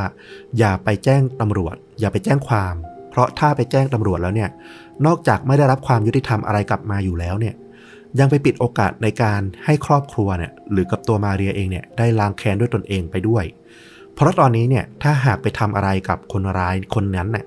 ตำรวจก็จะรู้แล้วว่าใครน่าจะเป็นคนที่ลงมือทำร้ายหรือฆ่าผู้ชายคนนั้น อืมลอร่าเขาก็ระบายความคลั่งแค้นนะนะ เหมือนเป็นตัวแทนของผู้หญิงในเมืองอะว่าจะต้องเจอสภาพแบบเนี้ยทุกครอบครัว ความยุติธรรมของฮัวเรสเนี่ยลอร่าบอกว่ามันคือการที่เหยื่อต้องยอมถูกจำคุกเพื่อให้ได้รับความยุติธรรมของตัวเองนั่นแหละ ในปี 2001นะก็มีคดีอีกคดีหนึ่ง เกิดขึ้นเหมือนกันก็คือตำรวจเนี่ยไปจับกลุ่มคนขับรถเมย์คนหนึ่งที่ชื่อว่าวิกเตอร์กาเซียอูริเบได้ พร้อมกับเพื่อนร่วมงานนะกล่าวหาคนขับรถคนนี้วิกเตอร์เนี่ยว่าได้ฆาตกรรมผู้หญิง 8 คน แล้วเอาไปทิ้งในทุ่งฝ้ายร้างเอาไว้ ซึ่งวิกเตอร์เนี่ย ก็ปฏิเสธนะว่าไม่มีส่วนเกี่ยวข้องใดๆ ในการสังหารผู้หญิงที่ว่ามาเลย แต่หลังจากที่ตำรวจเนี่ยพยายามคาดคั้น สอบสวนอยู่นานพอสมควรเนี่ยหลายชั่วโมงเลย ในที่สุดวิกเตอร์ก็สารภาพว่าได้ทำการฆาตกรรมผู้หญิงเหล่านั้นจริง ๆ แถมยังมีผู้หญิงอื่น ๆ ที่ไม่ได้ถูกระบุเนี่ยอีก 3 คนด้วย เขาสารภาพว่าเขาสนุกกับการฆ่าพวกสาวๆนะเขาเนี่ยทำมันเนี่ยหลังจากที่ได้เสพกัญชาโคเคนแล้วก็แอลกอฮอล์ก็คือเสพสารสิ่งเสพติดต่างๆเนี่ย ก่อนออกไปลงมือ พวกเขาชอบที่จะข่มขืนพวกเหยื่อแล้วก็ฆ่าพวกเธอนะจากนั้นก็จะโยนพวกเธอเอาไปทิ้งในทุ่งโล่งที่รกร้างต่างๆ คดีก็น่าจะจบนะ แต่หลังจากนั้นอีก2วันต่อมาเนี่ย พอขึ้นศาลจริงๆเนี่ยวิกเตอร์เนี่ยไปกลับคำรับสารภาพ แล้วบอกว่าจริง ๆ เขาไม่มีส่วนเกี่ยวข้องกับการฆาตกรรมที่เกิดขึ้นเลย เขาบอกว่า เขาต้องยอมรับสารภาพ เพราะเจ้าหน้าที่เนี่ยไปอุ้มตัวเขาไปกักขังนวงเหนียวไว้ที่โรงเรียนตำรวจ แล้วก็ทรมานเขาจนกว่าเขาจะยอมสารภาพ เขาบอกว่าเขาเนี่ยถูกทุบตีนะแล้วก็ถูกเอาบุหรี่เนี่ยมาจี้ใส่ผิวหนังทำให้เขาทรมานแล้วก็ยอมสารภาพในที่สุด แต่ว่าทางฝั่งผู้พิพากษาเนี่ยก็ตัดสินลงโทษเขาในที่สุดนะ ให้จำคุก 50 ปีทว่าผ่านไปได้ประมาณ 4 ปีในที่สุดวิกเตอร์ในปี 2005 เนี่ยวิกเตอร์ก็ได้รับการปล่อยตัวออกมา หลังจากที่มีการต่อสู้แล้วก็พิสูจน์ออกมาว่าเขาถูกทรมานให้รับสารภาพจริง ๆ แต่จริงๆอะมันก็มีความน่าเคลือบแคลงสงสัยแล้วว่า มันมีกระบวนการอะไรเกิดขึ้นในนั้นกันแน่บ้าง ผู้คนในเมืองโฮเรสรู้สึกแน่ๆก็คือว่า สุดท้ายแล้วอะระบบยุติธรรมอะมันไม่สามารถเรียกหาความยุติธรรมให้กับเหยื่อให้กับเมืองได้จริงอืมคือมันมีคำถามหมดเลยทั้งการปกป้องผู้คนสุภาพสตรีทั่วไป หรือ การตั้งข้อหากับเหล่าผู้ต้องหาๆใช่ คือพอระบบมันบกพร่องปุ๊บ มันไปได้ทุกทิศทุกทางเลย เข้าใจเลยอะอืม และแล้วนะ เหตุการณ์ที่มาเป็นจุดเปลี่ยนสำคัญเนี่ยก็เกิดขึ้นในเช้าวันที่ 28 สิงหาคม ปี 2013 รถบัสสาย 4A นะ ซึ่งเดินทางในเช้าวันนั้นเนี่ย ก็มีผู้หญิงคนหนึ่งเนี่ย มาโบกเรียกรถเมย์หมายเลข 718 เธอก็บกที่ป้ายรถเมย์แล้วก็ขึ้นบันไดรถเมย์ขึ้นมา เธอก็เดินตรงไปที่นั่งใกล้ๆกับคนขับนะ รถเมย์ของเม็กซิโกเนี่ยต้องอธิบายก่อนว่า มันก็คล้ายๆ กับรถเมย์บ้านเราแหละ แต่ว่ารูปทรงมันจะคล้ายๆ รถโรงเรียนในสหรัฐอเมริกาอย่างที่บอกอะเนาะ มันก็จะมีประตูขึ้นเนี่ยที่ประตูหน้าด้านข้างคนขับ ผู้หญิงคนเนี้ยก็ขึ้นรถเมย์มา แล้วก็เดินไปเหมือนจะนั่งอยู่ใกล้ๆ กับคนขับด้านหลังหรืออะไรอย่างเงี้ย แต่แทนที่เธอจะนั่งลงเนี่ยเธอกับชักปืนออกมาแล้วยิงใส่คนขับ ระยะประชิด จนคนขับเนี่ยตกใจนะ กับสิ่งที่เกิดขึ้นมาก แล้วก็รีบกระโดดกระโจนออกจากรถเพื่อหนีตายทันทีอือหือแต่ว่าสุดท้ายเขาก็ไม่รอดนะ เพราะว่าบาดแผลที่เขาถูกยิงเนี่ยมันสาหัสกว่าที่เขาคิดเยอะ แล้วเขาก็เสียชีวิตอยู่ตรงทางเท้าไม่ไกลจากรถท่ามกลางความตื่นตกใจของผู้คนบนรถ แล้วก็บนถนนที่อยู่ใกล้เคียงนะแต่ก่อนที่เรื่องราวมันจะกระจ่างนะว่าเกิดอะไรขึ้นกันแน่เนี่ย เป็นความแค้นส่วนบุคคลหรืออะไรหรือเปล่าเนี่ย ก็เกิดเหตุการณ์ฆาตกรรมครั้งที่ 2 เกิดขึ้น ภายในเวลาไม่ถึง 24 ชั่วโมงเท่านั้น ในเช้าวันต่อมานะเช้าวันที่ 29 สิงหาคม ปี 2013 บนถนนเส้นเดียวกันเลย ผู้หญิงคนหนึ่งก็ได้ขึ้นมาบนรถเมย์เหมือนเดิมเลย แล้วก็นั่งผ่านไปเพียงแค่ 2-3 บล็อกถนนเท่านั้นเอง ก่อนที่จะลุกขึ้นมาแล้วก็บอกขอลงจากรถนะ พอรถชะลอหยุดที่ป้ายที่เธอจะลงแล้วเนี่ย เธอก็เดินมาที่ตรงประตูนะ นึกภาพออกเนาะแล้วก็เธอก็ล้วงก็ไปในกระเป๋า ค้นหาเหมือนจะหาเศษเงินหาเงินเนี่ยมาจ่ายให้กับคนขับ แต่แล้วแทนที่จะเป็นเงินน่ะเธอก็กลับชักปืนออกมา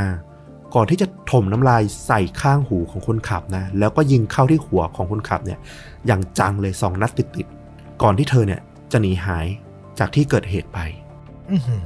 ผู้เห็นเหตุการณ์เนี่ยต่างระบุตรงกันนะว่าฆาตกรเนี่ยเป็นหญิงวัยกลางคน มีผมสีบรอน คล้ายกับสีที่ย้อมมานะมันไม่ใช่สีธรรมชาติ หรือบางทีเนี่ยเธออาจจะสวมวิกเอาไว้ก็เป็นได้เหมือนกัน นอกจากนี้เนี่ยเธอยังสวมหมวก แล้วก็ใส่เสื้อเชิ้ตลายสกอตสวมกางเกงยีน นอกจากนี้เนี่ยพยานหลาย ๆ คนก็ไม่เห็นนะว่าเธอหนีไปได้อย่างไร หรือหายไปตอนไหนกันแน่ ซึ่งตำรวจเองเนี่ยก็บอกเลยว่าไม่แน่ใจเหมือนกันว่าจริง ๆ แล้วพยานตื่นตกใจจนจำรายละเอียดของเหตุการณ์ของตัวคนร้ายไม่ได้ จริงๆ หรือตั้งใจไม่ให้ข้อมูลกันแน่ เพราะว่าเธอคนนี้เนี่ยได้ทำสิ่งที่ชาวเมืองโดยเฉพาะผู้หญิงในฮัวเรสเนี่ยอยากทำมาตลอดนั่นก็คือการสะสางความชั่วช้าที่มันหมักหมมอยู่ในเมืองเนี้ยให้มันกระจ่างให้มันใสสะอาดสักทีอืมหนึ่งวันต่อมาหลังจากที่เกิดเรื่องราว เกิดขึ้นซ้ำๆสองคดีเนี่ยห่างกันประมาณ 24 ชั่วโมงอะนะหนึ่งวันถัดมาก็คือประมาณวันที่ 30 สิงหาคม เว็บไซต์ข่าวของเมืองเนี่ย ซึ่งเป็นข่าวแนว ก็สิบทับลอยนะอะไรพวกนี้เนี่ยก็ได้รับอีเมล ฉบับหนึ่ง ที่ไม่ระบุที่มา โดยอธิบายการกระทำของผู้หญิงวัยกลางคนที่ก่อเหตุดังกล่าวเนี่ยระบุมาในอีเมล ฉบับนี้ มันมีข้อความระบุมาเลยว่า คุณคิดว่าพวกเราเนี่ยเป็นผู้หญิงเราจึงต้องอ่อนแอ และนั่นก็อาจจะเป็นเรื่องจริงแค่บางส่วนนะ เพราะถึงแม้เราจะไม่มีใครปกป้องเราได้ และเราก็ยังต้องทำงานเป็นเวลานาน จนเลิกงานดึกดื่น เพื่อหาเลี้ยงชีพให้กับพวกเราแล้วก็ครอบครัวของพวกเรา แต่เราไม่สามารถนิ่งเงียบได้อีกต่อไปละ เมื่อต้องเผชิญกับการกระทำเหล่านี้ที่ทำให้พวกเราเนี่ยรู้สึกโกรธเคืองอย่างมาก เราต่างตกเป็นเหยื่อของความรุนแรงทางเพศจากคนขับรถเมกะดึกในฮัวเรส และแม้ว่าหลายคนจะรู้เกี่ยวกับสิ่งที่เราต้องได้รับนะ ได้รับรู้ถึงความทุกข์ทรมานของผู้หญิงในเมืองโฮเรส แต่ก็ไม่มีใครปกป้องพวกเรา หรือทำอะไรเพื่อปกป้องพวกเราเลยสักอย่าง นั่นเป็นเหตุผลที่ฉันขอเป็นตัวแทนที่จะแก้แค้นให้กับผู้หญิงอีกหลาย ๆ คน เพราะเราถูกมองว่าอ่อนแอ แต่ในความเป็นจริงมันไม่ใช่ พวกเรากล้าหาญและถ้าเราไม่ได้รับความเคารพ เราก็จะเรียกหาความเคารพนั้นด้วยมือของเราเอง พวกเราผู้หญิงของเมืองฮัวเรส แข็งแกร่งกว่าที่พวกแกคิด แล้วอีเมลฉบับนี้นะก็ลงชื่อไว้ด้วยว่า จากไดอาน่านักล่าคนขับรถเมย์ภาษาอังกฤษก็คือ Diana the Hunter of Bus Driver นะ แปลตรงตัวเลย ซึ่งตรงนี้เนี่ยพอมันมาอธิบายเหตุการณ์ที่เกิดขึ้นว่าโอเคละว่ามันไม่ใช่การแก้แค้นส่วนตัวหรืออะไรเนี่ยสองเหตุการณ์ที่เกิดขึ้นเนี่ยมันหาความเชื่อมโยงกันไม่ได้ คนขับรถเมย์ที่ถูกฆ่าทั้งสองคนเนี่ยไม่ได้มีความแค้นกับใครหรือผู้หญิงคนไหนเป็นพิเศษ แล้วก็ไม่แน่ชัดด้วยว่าสองคนเนี่ยเคยก่อคดีอาชญากรรม อย่างที่เดอาน่าเนี่ยเชื่อหรือเปล่า หรือเขาก็เป็นเพียงแค่ตัวแทน เป็นเหยื่อเหมือนกัน เป็นตัวแทนของพวกขับรถเมย์ที่ก่ออาชญากรรม และถูกสังหารเพื่อเป็นการเชือดไก่ให้ลิงดูหรือเปล่า ก็ไม่มีใครสามารถพิสูจน์ได้นะแต่สิ่งหนึ่งที่ระบุได้ว่าไดอาน่าเนี่ยตั้งใจแน่ๆที่จะฆ่าเพื่อเชือดไก่ให้ลิงดูเนี่ยก็คือ เธอจงใจเลือกวันเกิดเหตุ ในวันที่ 28 สิงหาคม ถ้าจำได้เนี่ยมันคือวันที่เกิดเหตุฆาตกรรมเด็กหญิงวัย 13 ปี เมื่อปี 1993 เป็นจุดเริ่มต้นของโศกนาฏกรรม อันยาวนานของผู้หญิงในฮัวเรสหลายสิบปี และพอในปี 2013 ที่มันเกิดเรื่องเนี่ยมันก็ครบรอบ 20 ปีของเหตุการณ์นั้นพอดีเลย นอกจากนี้เนี่ยไดอาน่า the Hunter เนี่ยที่เธอใช้เป็นนามแฝงเนี่ยก็ยังเป็นเทพีแห่งสตรีและก็การก่อกำเนิดนะเป็นชื่อของเทพเจ้าโรมันองค์หนึ่งเหมือนกัน เป็นตัวแทนของความรู้สึกพื้นฐานอารมณ์พื้นฐานของมนุษย์ เรื่องของความโกรธเกรี้ยวแล้วก็การแก้แค้น มันมีรูปปั้นของไดอาน่า the Hunter เนี่ยบนถนนที่มีชื่อเสียงที่สุดของเม็กซิโกซิตี้นะเมืองหลวงของเม็กซิโก เธอเนี่ยก็มักจะมีกล้ามที่แข็งแรง ถือคันธนู ที่เหยียดแขนไปข้างหลังพร้อมที่จะยิง นี่เป็นภาพรักของไดอาน่าเลย เหมือนกับเธอกำลังสื่อว่าเนี่ยได้เวลาที่ผู้หญิงอะจะเอาคืนละ แม้ว่าตลอดหลังจากที่เกิดเหตุมาตั้งแต่ปี 2013 เนี่ย จะไม่เคยมีใครพบนะว่าจริง ๆ แล้วไดอาน่าเนี่ยคือใครกันแน่ เพราะว่าพยานในเมืองต่างๆ เนี่ยก็ไม่ให้ความร่วมมือกับเจ้าหน้าที่ตำรวจในการสืบหาความจริง ก็กลายเป็นเหมือนตำนานเมืองไปในที่สุด เพราะว่าหลังจากที่เกิดเหตุในวันที่ 28 แล้วก็ 29 สิงหาคมปี 2013 ไปแล้วเนี่ย เธอก็ไม่ได้กลับมาก่อเหตุอะไรซ้ำอีกเลย เพราะว่าสิ่งที่เธอทำเนี่ย มันก็ช่วยอะไรได้เยอะขึ้นมากแล้วเพราะว่าพวกคนขับรถเมล์ในฮัวเรสเนี่ยต่างหวาดกลัวนะ มีเรื่องบอกเล่ากันว่า ในวันที่เกิดเหตุเนี่ยหลังจากนั้นประมาณหนึ่งสัปดาห์เนี่ยหรือหนึ่งปีเลยด้วยซ้ำคนขับรถเมล์ในฮัวเรสเนี่ยกว่าครึ่งเนี่ยไม่กล้าออกไปทำงานนะ เหมือนกับพวกเขาเนี่ยก็คงมีความเหมือนเรียกว่าอะไรอะ มีชนักติดหลังอะ มีความรู้สึกอยู่แล้วล่ะเออ ว่าตัวเองก็อาจจะเป็นเป้าหมายของไดอาน่าอยู่ลึกๆหรือเปล่า แค่ครึ่งหนึ่งของพนักงานขับรถทั้งหมดเนี่ยแบบก็ทำให้เห็นแล้วนะว่าเออ ปัญหานี้มันหมักหมมจริง ๆ มันมีถึงครึ่งทีเดียวที่หวาดกลัวกับสิ่งที่เกิดขึ้น พวกคนขับรถเมย์เนี่ยต่างหวาดกลัวทุกครั้งเวลาที่มีผู้โดยสารหญิงขึ้นมาบนรถ แล้วก็ไม่ค่อยมีใครอยากจะไปยุ่ง กับพวกผู้โดยสารหญิงที่อยู่บนรถ แม้ว่าเธอจะเหลืออยู่เพียงแค่คนเดียวบนรถเองก็ตาม มันก็ทำให้ความปลอดภัยของผู้หญิงในเมืองโฮเรสเนี่ยเพิ่มมากขึ้นเลยทีเดียวลอร่าเนี่ยก็มาบอกว่า เธอได้ยินเรื่องราวที่เดียนาได้ทำเนี่ย เธอรู้สึกว่ามันดีแค่ไหนแล้วที่มีคนทำแทนในสิ่งที่พวกเราหลาย ๆ คนเนี่ยอยากจะทำมานานละ แต่ไม่สามารถทำได้ลอร่าบอกว่าคนในประเทศเม็กซิโกเนี่ยมันขาดความกล้า มันไม่มีกลิ่นพอที่จะทำเรียกร้องในสิ่งที่ควรต้องเรียกร้อง คือเธอไม่ได้สนับสนุนในเรื่องของความรุนแรงนะ แต่เธอเรียกร้องว่ามันควรมีการลุกขึ้นมาเพื่อเรียกร้องให้เกิดความยุติธรรม ให้เกิดการปกป้องผู้หญิงอย่างจริงจัง เธอพูดชัดเจนเลยว่า เธอไม่ใช่ประเภทที่จะไปทำสิ่งเหล่านี้แน่ ๆ เธอไม่ได้รู้สึกดีรู้สึกเห็นด้วยกับสิ่งที่ไดอาน่าทำเธอไม่ได้ถูกเลี้ยงดูมาอย่างนั้น แต่เธอก็รู้สึกขอบคุณที่ไดอาน่าได้ออกมาทำสิ่งนี้ และทำให้เหตุการณ์ต่างๆ เนี่ย มันลดน้อยถอยลงอาชญากรรมต่างๆ มันลดลงจากการกระทำของเธอ แล้วก็ไม่รู้นะว่าเป็นเพราะการกระทำของไดอาน่าหรือเปล่า หรือเป็นการช่วงจังหวะเวลาที่แก๊งค้ายาในเม็กซิโกเนี่ยมันเกิดการสะสางเกิดการล้างกลุ่มผู้มีอิทธิพลพอดี แต่อาชญากรรมที่เกิดขึ้นในเม็กซิโกเนี่ยโดยเฉพาะบนรถเมล์เนี่ยลดน้อยลงอย่างมากนะ ผู้โดยสารเนี่ยปลอดภัยขึ้นมากเลยทีเดียวหลังจากปี 2013 ที่คดีเนี้ยเกิดขึ้น ก่อนที่ในภายหลังเนี่ยมันจะกลับมาพุ่งทะยานขึ้นอีกครั้งในช่วงปี 2017 ก็ไม่รู้เหมือนกันว่าสุดท้ายแล้วเนี่ย การเชือดไก่ให้ลิงดูในปี 2013 เนี่ย มันอาจจะทำให้คนเนี่ยหลงลืมเกินไปนานเกินไปหรือเปล่า แต่นั่นแหละยืนยันอยู่เสมอว่าสุดท้ายแล้วเนี่ย อย่างที่ลอล่าบอกเลย ในเมื่อมันมีเหตุการณ์แบบนี้เกิดขึ้นแล้วอะสังคมต้องช่วยกันผลักดันเพื่อไม่ให้มันต้องมาใช้วิธีการสารเตี้ยในการแก้ปัญหาแบบนี้อีกแล้ว แทนที่จะต้องผลักดันกฎหมายหรือผลักดัน การทำงานของตำรวจเนี่ยให้มันยุติธรรมให้มันจริงจังมากขึ้นเนี่ยดีกว่ารอให้เกิดการใช้ความรุนแรงหรือเกิดไดอาน่าคนที่ 2 ที่ 3 เกิดขึ้นมาอีก แล้วมันก็กลายเป็นการแก้ปัญหาที่ไม่จบไม่สิ้นเพราะสุดท้าย ก็เห็นแล้วว่าการแก้ปัญหาด้วยความรุนแรงเนี่ยมันก็ได้ผลแค่ระยะสั้น อาชญากรรมก็กลับมาสูงขึ้นอีกครั้งหลังจากผ่านไปเพียงแค่ 4 ปีเท่านั้นเองอก็จบเรื่องราวของไดอาน่า The Hunter of Bus Driver นะ ในวันนี้นะอืมแล้วตอมคิดว่าไงมั่ง โอ้โห เรื่องราวนี้มันซ้อนแล้วมันเกี่ยวพันกับหลายส่วนในสังคมมาก ๆ เลยอะ่ะ คือไม่รู้จะวิจารณ์ตรงไหนก่อนดีเลยอะ่ะ เชื่อว่าคุณผู้ฟังอะ่ะ ฟังเรื่องราวของชนดูด่าหลาย ๆ ตอน แล้วเราก็วิเคราะห์ไปเยอะแล้วว่าตราบใดที่ถ้าหน่วยงานรัฐ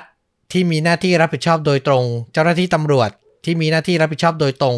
กระทำการได้ไม่เข้มแข็งพอ ปล่อยปละละเลยมากเกินไปอะ เออ สุดท้ายสารเตี้ยที่เกิดขึ้นอะ มันก็ไม่ดีต่อใครเลยอืมไม่สามารถมีใครพูดได้ว่า คนขับรถบัสสองคนนั้นที่โดนยิงไปเขาสมควรตายอะเออแต่พอมันเกิดเหตุการณ์และเขาเสียชีวิตไป มันกลับส่งผลดีต่อสุภาพสตรีทุกคนที่ปลอดภัยขึ้นจริง ๆอะ ตัวเลขมันบอกเลยถูกไหม ถูกต้องว่าอาชญากรรมมันลดอะ เนี่ย มันชี้ให้เห็นเลยว่าเนี่ยแหละ ถ้ากฎหมายมันไม่เข้มแข็งอะ ทุกภาคส่วนในสังคมมันจะเดือดร้อนกันไปหมดเลยอะ ซึ่งไอในการพูดคุยกันถึงปัญหาทางด้านหน่วยงานอะไรอย่างเงี้ยมันก็ต้องใช้การเข้าใจแล้วก็ใช้ผู้มีอำนาจมาก ๆ เลยนะ และใช้กระแสผลักดันที่แบบค่อนข้างเยอะจริง ๆ เออ ก็ต้องต่อสู้กันต่อไป แต่เราอะในฐานะที่เราเป็นผู้ชายอะ ส่วนตัวแล้วอะ เราเชื่อนะว่าผู้ชายกับผู้หญิงเท่ากัน แต่ก็ต้องยอมรับว่าผู้ชายอะถูกสร้างขึ้นมาจากธรรมชาติให้มีแรง และสามารถบังคับใด ๆ ต่อสุภาพสตรีได้เยอะกว่า อันนี้ต้องยอมรับถูกปะใช่เออเพราะฉะนั้นน่ะก็ต้องวอนขอกันอะ อันนี้มันก็ต้องยาวไปถึงเรื่องการศึกษาอีกอะเออว่าแบบผู้ชายทุกคนก็ควรจะถูกตั้ง mindset หรือถูกให้การศึกษามาจากพ่อแม่จากสถาบัน จากทุกภาคส่วนของสังคมให้ไม่ใช้ความได้เปรียบตรงเนี้ย เออ แบบหาเศษหาเลยหรืออะไรที่มันแบบเกินเลยไปอะเออ มันต้องเคารพกันน่ะ ในสิทธิความเป็นมนุษย์อะซึ่งกันแล้วกันน่ะ เออ อันเนี้ยเราว่าสำคัญแล้วก็ถ้าปลูกฝังได้นะ ปัญหาเราว่าจะหายไปแบบเลยครึ่งอะ ถ้าถามเรานะ อืมตอมพูดมาก็เราก็เห็นด้วยตามนั้นเลยนะ ทั้งหมดเลยที่ว่ามา จริง ๆ เพราะว่าถ้าเราปลูกฝังกันได้ว่า เฮ้ย การกระทำแบบเนี้ยมันคือการกระทำของผู้ชายที่แบบว่าไร้ศักดิ์ศรีไร้ความเป็นมนุษย์อะเออมาทำร้ายข่มเหงกันอย่างเนี้ย เราว่าจบจริง ๆ แต่คำว่าจบในที่เนี้ย โหทำโคตรยากเลยอะอืมนะเออต้องใช้เวลาและต้องใช้หลาย ๆ อย่างมาก แต่ก็อยากบอกว่าอย่าท้อ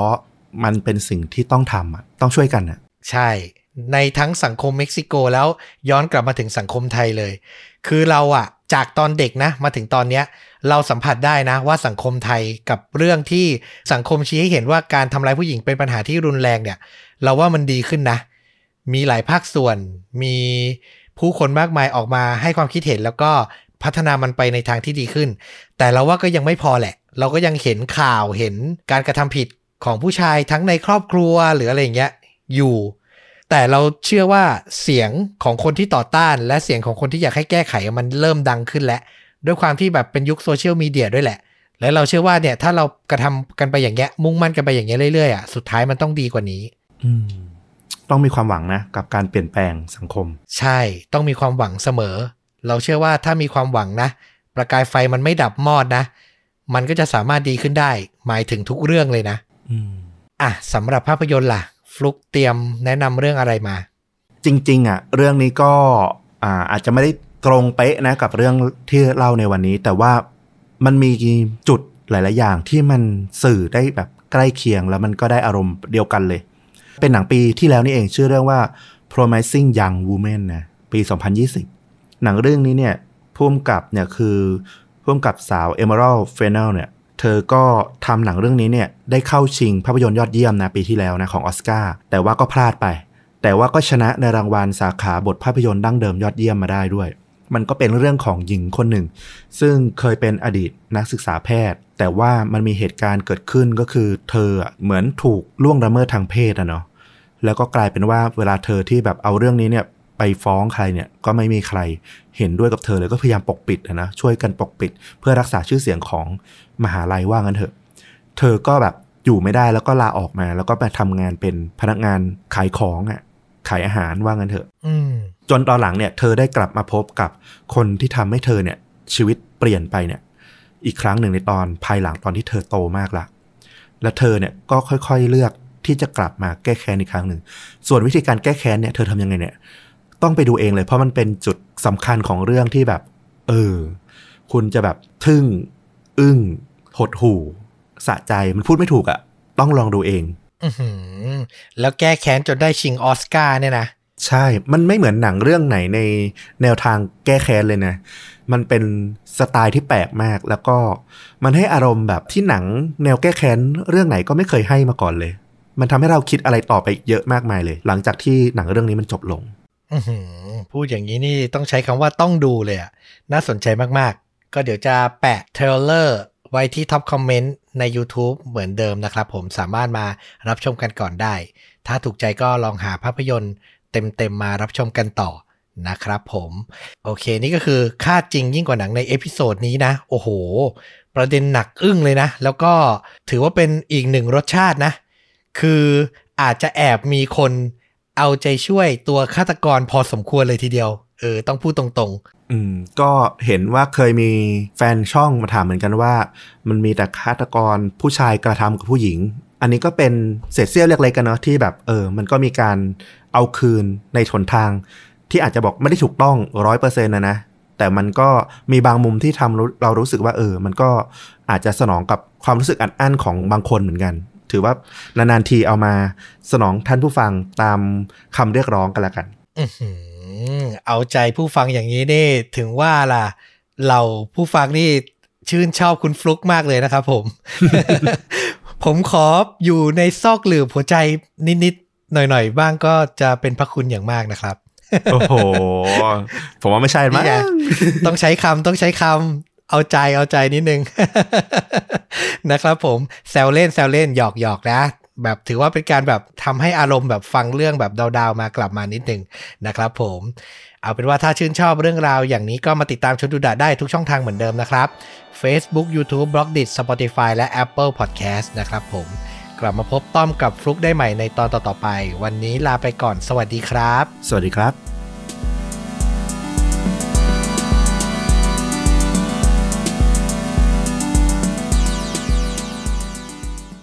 หญิงสาวผู้ยืนริมถนน ชูนิ้วโป้งส่งสัญญาณขอโดยสารรถไปยังจุดหมาย หลากหลายคนแปลกหน้า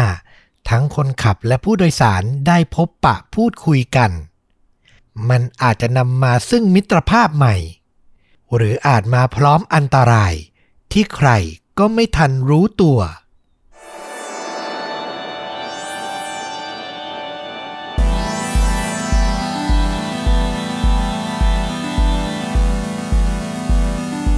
สวัสดีครับ สวัสดีครับฆ่าจริงยิ่งกว่าหนังพอดแคสต์จากช่องชวนดูดะนะครับผมอยู่กับต้อมครับ แล้วก็ฟลุกครับ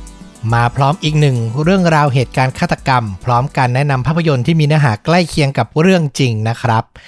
วันนี้ผมมาในทีม นักโบกรถ เรียกว่าอะไรนะ hitchhiker เหรออ่า ประมาณนั้นใช่เลยคำนั้นเลยอืมนะครับ คือที่ไทยอะอาจจะไม่ค่อยเห็นถูกปะ ก็มีบ้างแต่ว่ามันจะไม่ใช่วัฒนธรรมที่นิยมเป็นปกติเหมือนในเมืองนอกอะนะเวลาเราเห็นในหนัง ใช่ โดยเฉพาะที่สหรัฐอเมริกาที่เป็นที่รู้กันดีว่าแบบประเทศเขากว้างใหญ่มากเนอะคนที่แบบว่าโบกรถเพื่อขออาศัยเดินทางข้ามรัฐ เดินทางท่องเที่ยวไป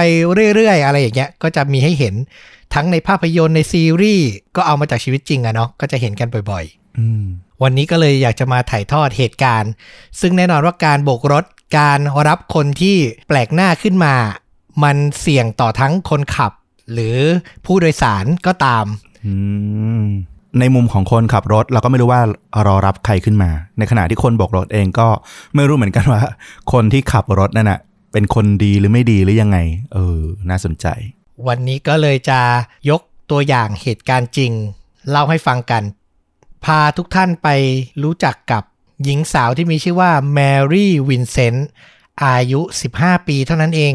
อืมเธออาศัยอยู่กับพ่อแม่ที่ลาสเวกัส เมืองแห่งการพนันคาสิโนเนาะแล้วก็โชว์ต่างๆนะครับ เป็นครอบครัวใหญ่เลย มีพี่น้องมากถึง 6 คนนะ โอ้โห ก็น่าจะพอรู้ว่า เรื่องความอบอุ่น หรือการดูแลก็อาจจะไม่ทั่วถึงสักเท่าไหร่นะครับ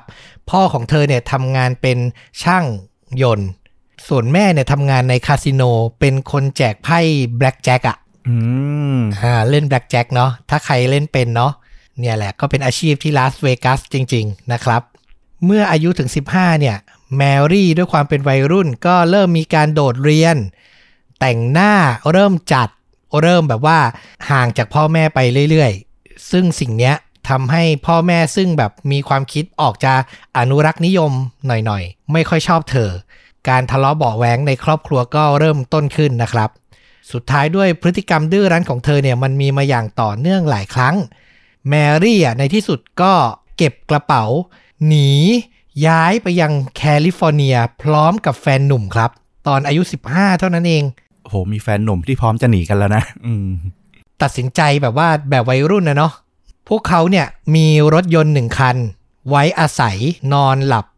วัยรุ่นสองคนน่ะไม่มีเงินในการที่จะแบบไปเช่าโรงแรม เช่าบ้านอะไรอย่างเงี้ยก็อาศัยนอนในรถ มันไม่ได้นอนสบายไงมันมีทั้งอากาศหนาว ความมืดความเปลี่ยวใช่ไหมเออแต่พวกเขาก็ต้องอดทนไป ตามประษาวัยรุ่นนะครับ เหตุการณ์ที่เกิดขึ้นต่อมาก็คือแฟนหนุ่มของเธอที่เธอให้ความเชื่อมั่นหนีตามมาเนี่ย ดันถูกตำรวจจับในข้อหาข่มขืนเด็กสาววัยรุ่นคนอื่น หมายถึงมีคดีมาก่อนเหรอ อันเนี้ยมันไม่ได้ลงดีเทลว่ามีก่อนหรือว่ามีระหว่างที่อยู่กับเธอตรงเนี้ย อันเนี้ยไม่ได้ลงดีเทลไว้นะ แต่เท่าที่เข้าใจน่าจะเป็นระหว่างที่อยู่กับเธอนี่แหละ โอ้โห ก็โหดเหมือนกันนะเนี่ย ใช่ เหมือนเราไว้ใจแฟนเราอะ หนีพ่อแม่มาอยู่ด้วย แล้วสุดท้ายแฟนมาโดนจับแบบเนี้ยก็เศร้าเหมือนกันเนาะอืมสุดท้ายพอแฟนหนุ่มโดนจับไปแมรี่ก็ตัดสินใจ โบกรถเพื่อจะเดินทางไปยังบ้านคุณตาของเธอที่อยู่ในลอสแองเจลิสซึ่งอยู่ห่างจากที่เธออยู่ตรงเนี้ยแคลิฟอร์เนียเนี่ยประมาณ 6 ชั่วโมงอืมในวันที่ 29 กันยายนปี 1978 ลืมบอกไปว่าเรื่องราวเกิดในยุค 70 นะอืม ตัวแมรี่เนี่ยพร้อมกับวัยรุ่นอีกสองคน ซึ่งเธอพบเจอระหว่างการเดินทาง คืออย่างที่บอกอะ่ะคนที่แบบเป็นฮิชไฮเกอร์หรือแบบนักโบกรถเดินทางในสหรัฐเนี่ยมีค่อนข้างเยอะ ก็เหมือนแบบเดินทางไปเดินทางมาก็เจอกันรวมกันเป็นกลุ่มเป็นก้อนนะครับ แมรี่กับเพื่อนอีกสองคน ก็ยืนอยู่ข้างถนนครับ ในย่านเบิร์กลีย์พลางยื่นนิ้วโป้ง ก็เหมือนในหนังที่เราเคยเจอเลยนะ เหมือนแบบว่าขอติดรถไปด้วยใครสนใจ มีน้ำใจจะจอดก็แวะจอดได้นะครับ เป็นสัญลักษณ์ง่ายๆนะที่คนขับรถก็จะสามารถสังเกตเห็นได้ มีคนยืนอยู่ข้างทาง ยกแขนออกไปแล้วก็ทำนิ้วโป้งชี้ขึ้นมานะครับขอติดรถไปด้วย ใช่ สักพักหนึ่งชายวัยกลางคน ขับรถตู้สีน้ำเงินมา แล้วก็มาจอดเหมือนจะรับพวกเธอทั้ง3คนนะครับอืมแมรี่ก็บอกว่าเธออยากจะไปลอสแองเจลิส บนเส้นทางหลวงระหว่างรัฐหมายเลข 5 แต่ชายวัยกลางคนที่ขับรถมา ยืนกรานว่าบนรถเขาอะมีของแน่นมาก แล้วก็สามารถรับคนขึ้นมาได้เพียงคนเดียวเท่านั้นอืมอื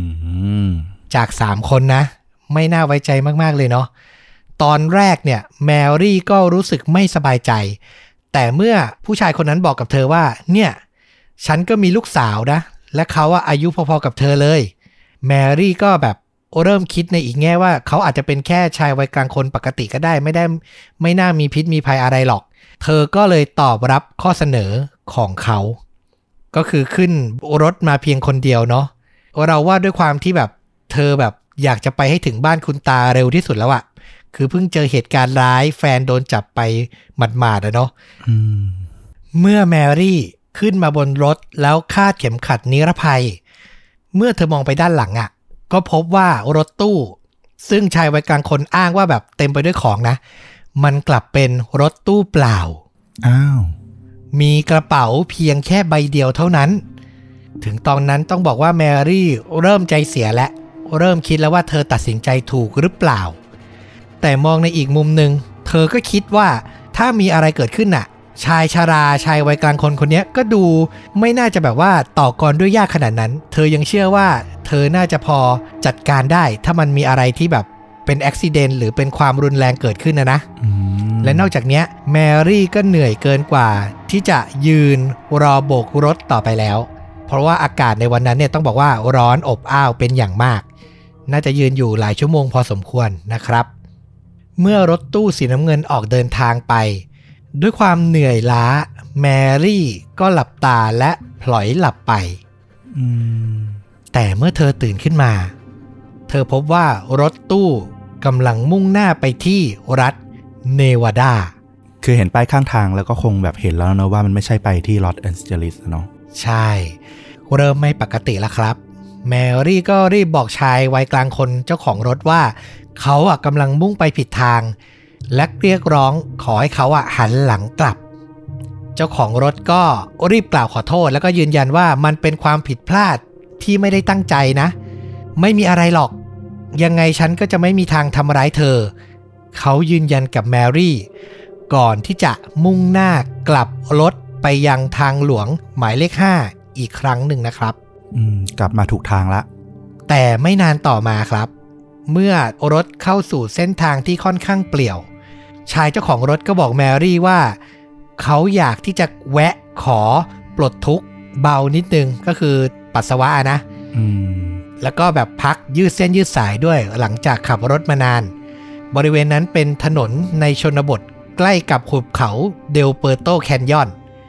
เมื่อรถจอดนิ่งสนิท แมรี่ก็ลงจากรถมายืดเส้นยืดสายเช่นเดียวกัน ระหว่างที่เธอ ก้มลงไปผูกเชือกรองเท้า จู่ๆ เธอก็รู้สึกถึงแรงกระแทกที่ด้านหลังศีรษะหลายครั้งอืมชายเจ้าของรถ ใช้ค้อนฟาดด้านหลังศีรษะเธอแบบไม่ยั้งเลยนะ จนเธอเนี่ยหมดแรงต่อสู้ แล้วเขาอะก็อุ้มเธอ แล้วยัดเข้าไปด้านหลังรถตู้ ก่อนจะทำการมัดมือเธอเอาไว้ จากนั้นเขาก็ฉีกเสื้อผ้าและเริ่ม ข่มขืนเธอครับ พร้อมกับขู่ว่าถ้าเธอกรีดร้องเนี่ย เขาจะฆ่าเธอซะ ช่วงเวลาหลังจากนั้นคือวินาทีที่ทรมานที่สุดในชีวิตของแมรี่ครับ เธอโดนข่มขืนติดต่อกันหลายครั้ง ถูกบังคับให้ดื่มเครื่องดื่มแอลกอฮอล์เป็นอย่างเงี้ยซ้ำแล้วซ้ำเล่า จนกระทั่งแมรี่หมดสติไปในที่สุด ต่อมาเมื่อเธอได้สติตื่นขึ้น เธอก็พบว่าตัวเธอไม่ได้อยู่บนรถแล้ว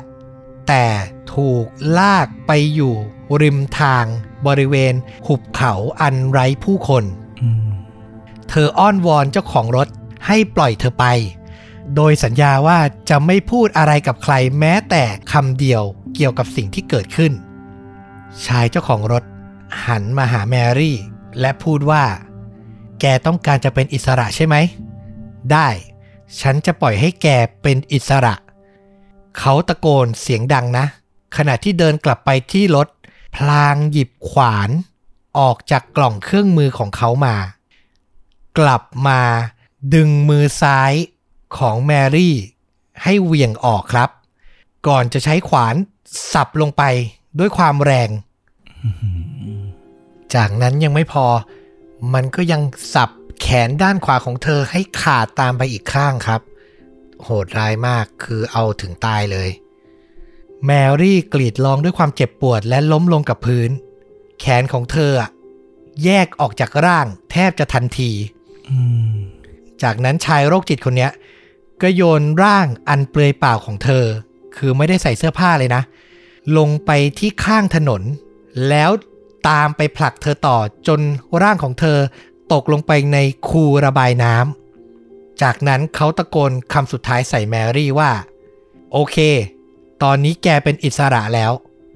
เมื่อจบคำนี้ มันก็เดินขึ้นรถและขับจากไป ในสมองของชายคนร้ายเนี่ย น่าจะคิดว่าแมรี่อะกำลังจะเสียชีวิตในเวลาอีกไม่นานอืมแต่ปาฏิหาริย์ก็เกิดขึ้นครับ แมรี่ยังคงมีสติและมีชีวิตอยู่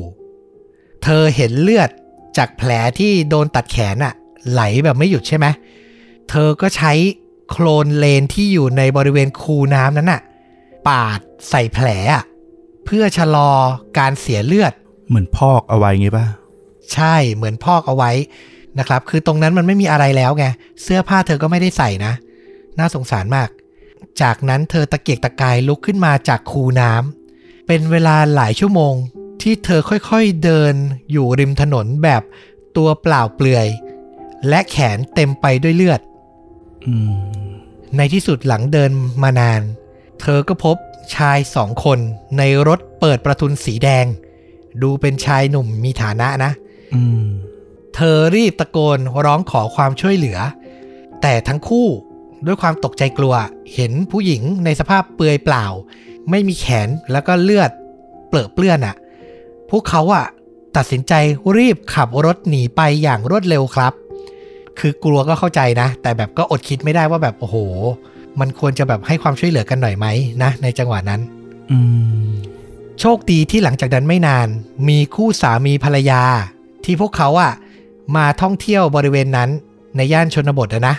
ขับรถไปพักร้อนไปนะครับ มาพบตัวแมรี่เข้า พวกเขารีบลงจากรถ แล้วก็เอาผ้าขนหนู ห่อตัวแมรี่ และพวกเขาก็รีบติดต่อตำรวจนะครับ แมรี่ถูกนำตัวไปรับการรักษา เธอต้องอยู่ในโรงพยาบาล นานถึง 1 เดือนเต็มๆ โดยระหว่างนั้นน่ะ เธอก็ให้คำอธิบายถึงรูปร่างลักษณะหน้าตาของคนร้ายโดยละเอียด แก่เจ้าหน้าที่ตำรวจ ได้มีการเผยแพร่ภาพสเก็ตคนร้ายออกสู่สาธารณะ ซึ่งหลังจากนั้นไม่นาน เพื่อนบ้านของคนร้ายก็ตัดสินใจโทรแจ้งตำรวจจนจับกลุมเขาได้ในที่สุดครับ ชายคนร้ายเนี่ยมีอายุ 50 ปี เคยหย่าร้างมาแล้วสองครั้ง และมีลูกติด เขาชื่อว่าโรเลนส์ซิงเกิลตัน เป็นผู้ชายที่มีปัญหาเป็นที่รู้กันดีในละแวกนั้นว่า อารมณ์ร้อนและติดเหล้านะครับ เมื่อเจ้าหน้าที่ไปถึงที่บ้านของเขาเพื่อจะทำการจับกลุ่มเนี่ยเขาก็รู้ตัวก่อน แล้วก็ทำลายหลักฐานด้วยการเช็ดล้างรถตู้อย่างสะอาดเอี่ยมเลยนะ คือตำรวจไปถึงอะไม่เจอหลักฐานใด ๆ บนรถและที่จะสาวไปได้ว่าลอเรนซ์ซิงเกิลตันเป็นคนผิดนะครับ แต่มันมีความผิดพลาดใหญ่ อย่างหนึ่ง ก็คือเมื่อเจ้าหน้าที่อะเข้าไปค้นในบ้านของลอเรนซ์พวกเขาก็ได้เจอกับเศษเสื้อผ้าที่ถูกไฟไหม้ของแมรี่ครับอืมคือพยายามทำลายหลักฐานแต่ทำได้ไม่หมด และแค่เศษเสื้อผ้านั่นแหละ ก็ทำให้ตำรวจมีหลักฐานในการจับกลุ่มเขาได้ทันที เขาถูกตั้งข้อหากระทำความผิดหลายกระทง ทั้งพยายามฆ่า เจตนาทำร้ายร่างกาย ลักพาตัว และก่ออาชญากรรมทางเพศ ในตอนแรกลอเรนซ์ไม่ยอมสารภาพผิดนะ เขาอ้างว่าเขาอะรับแมรี่ พร้อมผู้ชายที่โบกรถอีกสองคน และพยายามจะไปส่งทั้ง3คนนะที่ซานฟรานซิสโกและสิ่งที่แมรี่เจอที่แมรี่เจ็บอะก็มาจากหนึ่งในชายหนุ่มนักโบกรถต่างหาก ไม่ใช่ตัวเขานะครับ อืมอ้างแบบทรงเดชไปอย่างนั้นเลย แต่เมื่อแมรี่อะฟื้นตัวแล้วคือ 5 เดือนหลังเกิดเหตุแล้วนะครับ เธอก็เข้าไปให้การในห้องพิจารณาคดีด้วยตนเอง พร้อมกับแขนเทียมตะขออะอืมนึกภาพนะ คือเธอต้องสวมแขนเทียมแต่แบบ มันยังไม่ได้เป็นมือมันเป็นตะขอเอาไว้เกี่ยวทำโน่นทำนี่ในชีวิตประจำวันนะนะ เธอเดินเข้าไปในศาลและจ้องหน้า ผู้ก่อเหตุอย่างลอเรนซ์ซิงเกิลตันคือใช้ความกล้ามากนะ เราเคยได้ยินข่าวหลาย ๆ คนเหยื่อหลาย ๆ คนที่แบบจะกลัวกับการที่จะเผชิญหน้ากับผู้ก่อเหตุเนาะแต่แมรี่เนี่ยคือใจแบบเด็ดเดี่ยวมาก ฟังมาเนี่ยใจเธอสู้สุดเลยนะ ตั้งแต่ถูกทำร้ายทั้งร่างกายและจิตใจขนาดนั้น แล้วจนแบบโอ้โห ตกลงไปในคูแขนขาดอะไรเงี้ย ไม่ยอมแพ้จริงๆอะ่ะถึงได้มายืนอยู่จุดนี้ได้ ดังนั้นแค่เรื่อง ที่จะต้องเผชิญหน้ากับคนที่ทำร้ายเธอขนาดเนี้ย เราว่าเธอไหวแน่และอย่าลืมว่าเธออายุแค่15ปีเองนะๆอื้อหือใจเด็ดจริง ๆอะแต่เหตุการณ์ที่เกิดขึ้นก็คือ แมรี่จ้องหน้าลอเรนซ์ซิงเกิลตันแต่เขาอะหลบตาเธอ คือแบบมีความกลัวอยู่ในใจนะครับ ตามด้วยคำพูดที่พึมพำระหว่างที่แมรี่เดินผ่านนะลอเรนซ์พึมพำว่า ถ้าย้อนเวลาไปได้ แล้วมีสิ่งสุดท้ายที่ฉันควรจะต้องทำอะ ฉันควรจะทำงานให้สำเร็จอืม finish the job อะนึกออกปะคือน่าจะทำให้แมรี่ตายไปซะอะอืมคนประเภทไหนอะจิตใจโหดร้ายได้ขนาดนี้ ในที่สุดหลังแมรี่ขึ้นให้การศาลก็ตัดสินว่าลอเรนซ์ซิงเกิลตันมีความผิดจริงในข้อหาทั้งหมด แต่ในปี 1978อะกฎหมายมันยังไม่เข้มงวด และมันยังไม่ได้รับโทษเยอะมากฟลุกอืมเขาอะถูกตัดสินให้ได้รับโทษจำคุกเพียง 14 ปีเท่านั้น โอ้โห ไม่สะสมกับสิ่งที่เขาทำเลยนะ ใช่ไหม คือในตอนนั้นด้วยความที่แบบมันไม่ถึงฆาตกรรมจนเสียชีวิตนั่นแหละเราว่าส่วนสำคัญเลยนะอืมเออ มันดูเป็นการแบบทำร้ายร่างกาย แต่มันก็แบบโหดร้ายอะจนสูญเสียแขนกันนะ แล้วเป็นผู้เยาว์ด้วยเราจริงๆนะ อืม แต่เขาบอกว่าในขณะนั้นน่ะกฎหมายในรัฐแคลิฟอร์เนียเนี่ยคือโทษสูงสุด maximum แล้วคือ 14 ปีนะครับ และที่เศร้าไปยิ่งกว่านั้นคือ ขณะที่ถูกจองจำอยู่ในคุกอะลอเรนซ์อะรับอาสาเป็นผู้ช่วยสอนหนังสือ นักโทษ เขามีความประพฤติที่ค่อนข้างดีทำให้สุดท้ายอะเขาจำคุกจริง ๆอะแค่ 8 ปีเท่านั้น เนื่องจากพฤติกรรมดีไงอยู่ในคุกทำตัวดี ก็เลยถูกปล่อยตัวเร็วนะครับ ซึ่งการปล่อยตัวของลอเรนซ์ในเวลาแค่ 8 ปีเนี่ยทำให้เกิดความไม่พอใจอย่างมากกับประชาชนในแคลิฟอร์เนีย และหลังจากนั้นร่างกฎหมายซิงเกิลตันจึงผ่าน ต้องบอกว่าที่ต่างประเทศเวลาจะออกกฎหมายอะไรใหม่ ๆ เขาก็จะ ใส่ชื่อแบบเหมือนแบบเหตุการณ์หรือคนที่มีส่วนผลักดันให้เกิดกฎหมายนั้นๆนะเนาะอืมเขาก็จะเป็นชื่อเรียกกันนะครับ อันเนี้ยเขาเรียกกันว่าร่างกฎหมายซิงเกิลตันเลยนะ เป็นร่างกฎหมายที่ให้รายละเอียดเกี่ยวกับการป้องกันการปล่อยตัวคนร้ายก่อนกำหนด ในเคสที่ผู้กระทำความผิดเนี่ยก่ออาชญากรรมที่มีการทรมานอะอืม คือทำโดยแบบไม่ได้มีแรงจูงใจอะไรแค่ ต้องการทรมานเหยื่อเท่านั้นเอง จะไม่มีการปล่อยตัวก่อน แม้อยู่ในคุกจะประพฤติตัวดีแค่ไหนก็ตามนะครับ ร่างกฎหมายเนี้ยเกิดขึ้นเพราะเคสนี้เลยสำหรับตัวแมรี่อะในวัยนั้นตอนอายุ 15 เธอใฝ่ฝันที่จะเป็นนักเต้นมืออาชีพมาโดยตลอด เธอเคยได้รับโอกาสให้ไปแบบออดิชั่นน่ะในคาบาเร่ ในลาสเวกัสแต่หลังจากนั้นก็อย่างที่รู้กันก็คือ เธอสูญเสียแขนไปนะครับผม มันก็ทำให้เธอไม่สามารถจะขึ้นแสดงโชว์ได้อีกต่อไป ก็คือเสียความฝันไปเลยเนาะน่าเสียดายมากๆอะนะกับชีวิตของเด็กผู้หญิงคนหนึ่งที่จริง ๆ เธออนาคตยังไปได้อีกไกลมากนะ ไม่ว่าจะเป็นความฝันหรือแบบความรักหรือแบบทุก ๆ อย่างในชีวิตเธออนาคตของเธอมันต้องหยุดลงกับเรื่องแบบเนี้ยอื้อหือเศร้าจริงๆ และต่อเนื่องจากนั้นเนื่องจากความทุพพลภาพของเธอเนี่ย มันทำให้เธออะหางานทำได้ยาก และถูกฟ้องให้ล้มละลายในที่สุด เธอจึงตัดสินใจยื่นฟ้องคดีแพ่งต่อลอเรนซ์ซิงเกิลตันผู้ก่อเหตุ และชนะอืมโดยลอเรนซ์ซิงเกิลตันถูกสั่งให้จ่ายค่าเสียหายทั้งหมด 2.56 ล้านเหรียญ แต่เนื่องจากตัวเขาอะ เป็นพลเมืองอาวุโสอายุ 50 ปีแล้วอะ ซึ่งทั้งตกงาน สุขภาพไม่ดีติดเหล้าแน่นอนว่าแม้จะฟ้องร้องชนะไปอะแต่เธอก็ไม่เคยได้รับเงินจากลอเรนซ์ซิงเกิลตันเลยแม้แต่เพนนีเดียว และเหตุการณ์ทั้งหมดอะมันทำให้แมรี่ต้องตกอยู่ในภาวะซึมเศร้า ลึกรุนแรงตลอดมาครับ ยิ่งโดยเฉพาะหลังจาก 8 ปีผ่านไปและซิงเกิลตันถูกปล่อยตัวออกจากคุกอะ เธอก็กลัวมากว่าคำพูดที่เขาพูดในศาลว่า ฉันควรจะทำงานให้สำเร็จเนี่ย มันอาจจะเกิดขึ้น นึกออกใช่ไหมอืมคือเรารู้ว่าคนที่เคยทำร้ายเราอะ สามารถจะกลับมาเจอเราอีกเมื่อไหร่ก็ได้ ไม่ได้อยู่ในคุกแล้วอะ มันยิ่งทำให้เธออะซึมเศร้าหนักขึ้นไปอีกแแม้ต่อมาเธอจะมีลูกมีชีวิตครอบครัวนะ แต่เธอก็เลี้ยงลูกอย่างหวาดระแวงอะ่ะเออแล้วก็เต็มไปด้วยความหวาดกลัว ที่ฝังอยู่ในใจตลอด คือรู้สึกได้เลยว่าเธอใช้ชีวิตหลังจากเกิดเหตุอะ ไม่ง่ายจริง ๆ ในทุกด้านเลยนะครับอืมก็เป็นอีกคดีเนาะที่เรารู้สึกว่ากระบวนการยุติธรรมอะไม่สามารถคืนความยุติธรรมที่แท้จริงให้กับเหยื่อได้อะเนาะคือมีการลงโทษแหละ แต่เรารู้สึกว่ามันมันไม่เพียงพอจริงๆนะจากปี 1978 ที่เกิดเรื่องข้ามเวลามาเลยครับ จนถึงวันที่ 19 กุมภาพันธ์ ปี 1997 วันนั้นชายหนุ่มคนหนึ่งที่มีชื่อว่าพอลฮิตสัน ได้เดินไปเคาะประตูหน้าบ้านของลอเรนซ์ซิงเกิลตันในรัฐฟลอริดา วันนั้นเนี่ยต้องบอกว่าตัวลอเรนซ์ซึ่งพ้นโทษมานานแล้วนะ ได้ว่าจ้างพอลฮิตสันเนี่ยกับลุงของเขาให้มาทาสีบ้านใหม่อืมเมื่อเคาะประตูแล้วไม่ได้รับการตอบกลับ พอลก็ลองบิดลูกบิด แล้วก็พบว่าประตูไม่ได้ล็อก เขาก็เลยตัดสินใจเดินเข้าไปข้างใน ก่อนจะได้ยินเสียงร้องครวญคราง เพื่อขอความช่วยเหลือจากสุภาพสตรีคนหนึ่ง เมื่อพอลเดินเข้าไปในห้องนั่งเล่น เขาก็พบว่าลอเรนซ์ซิงเกิลตันกำลังยืนอยู่เหนือ ร่างของหญิงเปลือยคนหนึ่ง ซึ่งนอนอยู่บนโซฟา โดยร่างของหญิงคนนั้นน่ะ เปลอะเปื้อนเต็มไปด้วยเลือด ตัวลอเรนซ์ซิงเกิลตันกำลังบีบคอผู้หญิงคนนั้นอยู่ อืม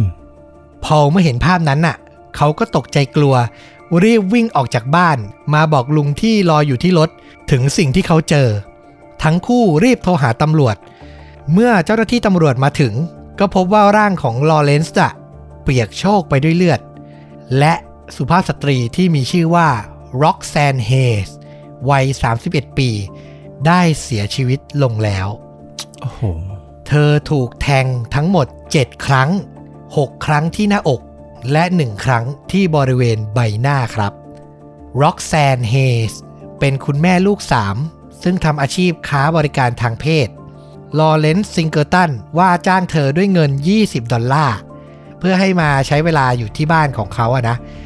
แล้วเขาให้การกับตำรวจว่าร็อกแซนอะพยายามจะขโมยเงินของเขาในกระเป๋าเงิน ทำให้เขาโมโห ใช้กำลังแล้วก็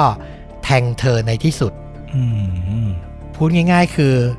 ความเกลี้ยวกล่อดความรุนแรงของผู้ชายคนเนี้ยไม่เคยหายไปเลยจริงต้องเรียกว่าเก่งกับคนที่อ่อนแอกว่ามากกว่า คือถ้าเป็นคนเกลี้ยวกล่อดรุนแรง โดยตลอดอะตอนอยู่ในคุกไม่น่าจะรอดออกมาได้อะๆเออจริง เพราะว่าอยู่ในคุกก็แบบเป็นนักโทษที่แบบว่าชั้นดีด้วย แต่แบบ พอเจอใครที่รู้สึกว่าตัวเองวางอำนาจ หรือใช้ความรุนแรงด้วยได้อะก็จะแบบปฏิบัติด้วยความรุนแรงจริง ๆฆาตกรต่อเนื่องหรือผู้กระทำผิดทางอาชญากรรมที่เป็นอย่างเงี้ยมีเยอะเหมือนกันเนาะอืม และนี่แหละที่เรื่องราวอะ่ะ มันมาถึงแมรี่วินเซนต์เมื่อเธอติดตามข่าวและรู้ว่าลอเรนซ์อะได้กระทำการฆาตกรรมผู้หญิงอีกหนึ่งคน เธอก็ตั้งมั่นกับตัวเองเลยนะว่า จะคืนความยุติธรรม ให้เหยื่อคนนั้นให้ได้อืมคือตัวเองอะรู้สึกว่าไม่ได้รับความยุติธรรมที่มากพอแล้ว แต่ร็อกแซนเฮสที่เสียชีวิตไปเนี่ย ยังไงเธอก็จะต้องไม่ตายเปล่า นี่คือสิ่งที่แมรี่วินเซนต์ตั้งมั่นเลยนะ หลังจากใช้เวลา 21 ปีในการพยายามลืมความสยดสยองของเหตุการณ์ที่เธอต้องเผชิญ แมรี่ก็รวบรวมความกล้าหาญเพื่อกลับไป เป็นพยานพิจารณาคดีฆาตกรรมของร็อกแซนเฮสครับ เธอไปเผชิญหน้ากับลอเรนซ์ในศาลนะอืมแล้วก็พูดถึงสิ่งที่ลอเรนซ์เคยทำกับเธอ เธอโชว์ แขนเทียมพร้อมตะขอให้คณะลูกขุนเห็น เล่าให้พวกเขาฟังว่ามีหลายครั้งมากตลอด 21 ปีที่ผ่านมา ที่เธออะตื่นจากฝันร้ายกลางดึก กระโดด ลงจากเตียงและต้องกระดูกหักอะอืมด้วยความตกใจกลัว ฝันถึงเหตุการณ์ในวันที่ถูกทำร้ายแล้วแบบ ลุกขึ้นมาด้วยความหวาดกลัวแล้วก็แบบประสบอุบัติเหตุกระดูกหัก อย่างเงี้ย เป็นบ่อยมาก เธอยืนยันความจริงที่ว่า เธอแทบจะไม่สามารถยิ้มได้อีกเลย เป็นเวลากว่าสองทศวรรษ เพราะลอเรนซ์ได้พรากเอาชีวิตดีๆ ของเธอไปทั้งหมด ในที่สุด เดือนเมษายนปี 1998 ลอเรนซ์ก็ถูกตัดสินว่ามีความผิดฐานฆาตกรรมร็อกแซนเฮสเขาถูกตัดสินให้รับโทษประหารชีวิต แต่หลังจากเข้าไปอยู่ในเรือนจำเพียง 3 ปี เขาก็เสียชีวิตลงด้วยโรคมะเร็งตอนอายุได้ 74 ปีครับอืมสำหรับแมรี่วินเซนต์นะ หลังจากผ่านเหตุการณ์ร้าย ๆ มา เธอก็เข้าเรียนที่มหาวิทยาลัยเนวาดา เธอใช้ความรักในอาชีพการเต้นของเธออะเปลี่ยนมันเป็นความหลงไหลในการทำศิลปะ เธอกลายเป็นศิลปินที่มีความสามารถและเป็นที่เคารพ คือใช้มือแขนเทียมเป็นตะขออะ หยิบดินสอมาวาดรูปและสวยมาก อืม เป็นศิลปินเลย คือเธอมีความสามารถด้านอาร์ตจริง ๆ นะครับ อย่างที่บอกว่าเธอแต่งงานมีลูกสองคน และพยายามใช้ชีวิตอย่างสงบสุข หลุดพ้นจากสายตาของสาธารณชนนะครับผม นี่ก็คือชีวิตของแมรี่วินเซนต์ที่เขาเรียกว่าก็ต้อง moving on นะนะ ต้องอยู่ต่อไปให้ได้กับสิ่งที่เธอมีนะครับ และเธอก็ใช้ชีวิตผ่านมันมาได้ แล้วก็ชื่นชมเธอในความกล้าหาญมาก ๆ นะ ที่ไปเผชิญหน้ากับ ผู้ที่ก่อเหตุร้ายกับเธอถึงสองครั้งสองครา ทวงคืนความยุติธรรมมาได้ในที่สุดนะครับ คือเขาอาจจะจำคุกไม่มากพอไม่ได้รับโทษประหาร อย่างที่เขาถูกตัดสินอะแต่สำหรับเรานะ ก็ประสบความสำเร็จแล้วล่ะ กับผู้หญิงแกร่งคนหนึ่งที่ทำได้ขนาดนี้ จริงนับถือนับถือสำหรับภาพยนตร์ที่อยากแนะนำต้องบอกว่าภาพยนตร์เกี่ยวกับคนโบกรถเนี่ย แล้วขึ้นมาแล้วก็แบบเป็นเหตุการณ์ อย่างเนี้ย มีการต่อสู้กัน หักเหลี่ยมเฉือนคมฆาตกรรมกันอะไรประมาณเนี้ย หลายเรื่องมากเลยนะฮอลลีวูดเนี่ย โอ้โห ยิ่งอยากจะบอกว่าหนังเกรดบีอะพล็อตแบบเนี้ยเยอะมาก แต่พอเราอ่านเรื่องนี้จบอะเรากลับนึกถึงภาพยนตร์เรื่องหนึ่งซึ่งเราโคตรชอบเลยอืมเป็นภาพยนตร์แอคชั่นที่แบบดูลุ้นดูสนุก แล้วก็จุดเริ่มต้นเนี่ยมันอยู่ในรถอย่างเงี้ย คนหนึ่งขับคนหนึ่งโบกขึ้นรถมาแล้วก็แบบ นำไปสู่เหตุการณ์ที่แบบว่ายิ่งใหญ่ขึ้นใหญ่ขึ้นใหญ่ขึ้น แล้วเป็นการพลิกบทบาทของนักแสดงนำด้วย เออ เราดันไปนึกถึงเรื่องนั้น มันมีชื่อเรื่องว่า Collateral อืม ทอมครูซใช่ไหม ใช่เลยนำแสดงโดยทอมครูซกับเจมี่ฟ็อกซ์คือคุณเจมี่ฟ็อกซ์เขาก็รับบทเป็นคนขับรถแท็กซี่ชื่อแม็กซ์ขับรถอยู่ในเมืองมานานแล้ว แล้วก็มีวินเซนต์หรือทอมครูซเนี่ย โบกรถ แล้วก็บอกว่าให้พาไปหาคน แล้วสุดท้ายมันจับพลัดจับผลูกลายเป็นว่าวินเซนต์หรือทอมครูซเนี่ยกลับมีอาชีพเป็นนักฆ่าตามใบสั่ง คือคืนเนี้ยต้องเก็บพยานทั้งหมด 5 คนอืมแล้วเจมี่ฟ็อกอะก็ต้องขับพาทอมครูซอะไปฆ่าคนทั้งหมดเนี่ยให้หมด โดยก็ถูกบังคับด้วยเงื่อนไขบางอย่างอะนะเออเนี่ยพอเราอ่านเรื่องนี้จบคือมันดูเหมือนจะไม่ค่อยเกี่ยวกับเคสที่เล่ามานะ แต่มูดแอนโทน ในการเจรจาต่อรองกันอะไรประมาณเนี้ยมันดันทำให้เราอะรีมายไปถึงหนังเรื่องนี้ แล้วต้องบอกเลยว่ามันสนุกมาก เป็นการพลิกบทบาทจากพระเอกจ๋าๆของทอมครูซอะเป็นบทร้ายนิ่งๆน่ากลัวเออ ดูเป็นคนเลวแบบมีไม่กี่เรื่องอะเรานึกออกเรื่องเดียวด้วยซ้ำที่ทอมครูซเล่นเป็นคนเลวอะนะน้อยมากอะที่แกจะยอมเล่นยอมเล่นเป็นคนตัวร้ายอะเนาะเออ แกคงจะชอบบทเรื่องนี้มากจริง ๆอะแล้วเหตุการณ์มันเกิดขึ้นในคืนเดียว คนขับแท็กซี่กับมือปืนอะสุดท้ายต้องมาดวลกันอะอืมภาพยนตร์กำกับโดยผู้กำกับชั้นครูเหมือนกัน คือไมเคิลมานคนนี้ก็แบบทำหนังแนวจริงจังอย่างเงี้ย เก่งมากๆ ทั้งหนังปล้นธนาคาร หรือหนังเปิดโปง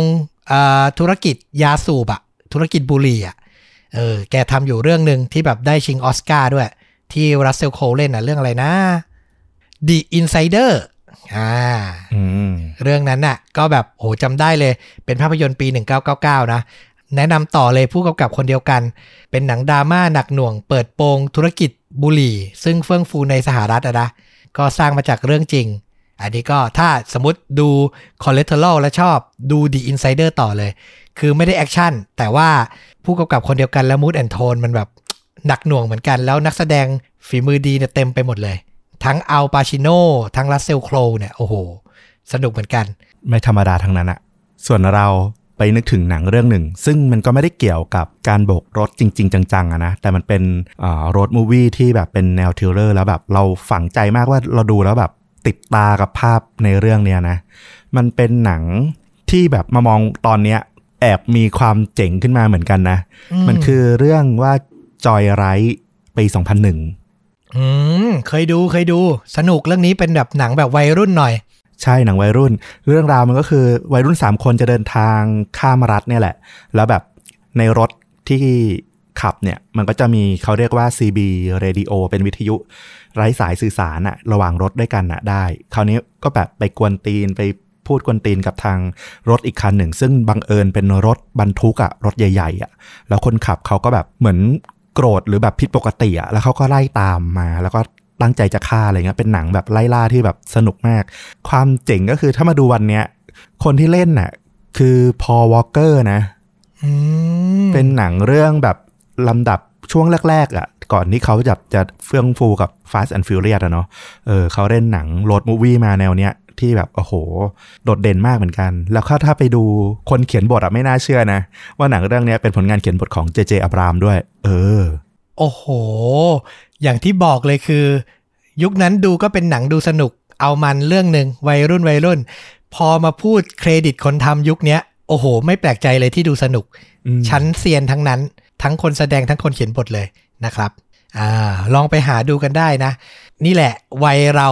30 กลางๆ แนะนำหนังทีไรก็ย้อนไปแบบช่วง 90 ถึงต้น 2,000 ทุกทีเลยนะครับผมสำหรับเหล่าน้องๆ คนรุ่นใหม่ที่แบบอาจจะพลาดๆไปก็ลองไปหารับชมกันนะ รับประกันเลย ดูเอาสนุกได้แน่นอนทุกเรื่องเลยนะครับ และนี่ก็คือฆ่าจริงยิ่งกว่าหนังใน episode นี้ฝากติดตามชวนดูดะทุกช่องทางเหมือนเดิมนะครับ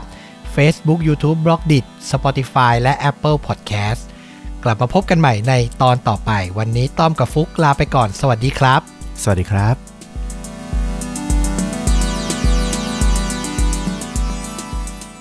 เธอขับรถเดินทางไกลเพียงลำพัง ก่อนจะหายตัวไปอย่างลึกลับ ครอบครัวพลิกแผ่นดินตามหา เวลาผ่านไปเจ็ดวัน ความหวังกำลังจะหมดลง เชื่อกันว่าเหลือเพียงปาฏิหาริย์เท่านั้น ที่จะพาตัวเธอ กลับบ้านได้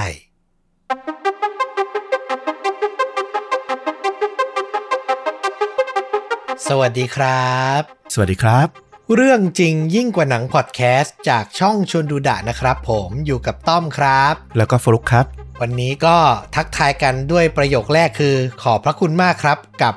50,000 ซับของโชดูดะนะครับใน YouTube เย่เย่คือโพสต์ฉลองไปแล้วล่ะ แต่ต้องขอมากล่าวอย่างเป็นทางการอีกครั้งหนึ่ง ขอบคุณทุกท่านที่ติดตามกันมาตั้งแต่วันแรก ๆ เลยนะครับ หรือเพิ่งมาติดตามก็ตามก็ยินดีที่ได้รู้จักและหวังว่าจะอยู่ด้วยกันไปยาวๆนะครับผมฟลุกมีอะไรจะบอกคุณผู้ฟังไหม ก็ยินดีที่ได้รู้จักกันอีกครั้งนะครับ ไม่ผมกำลังนึกถึงหนังกวนมุนโฮในอันนี้เขายินดีที่ไม่รู้จักแต่ตอนนี้เรารู้จักกันละสำหรับผมนะเออ อ่านะครับผม เอาล่ะ ก็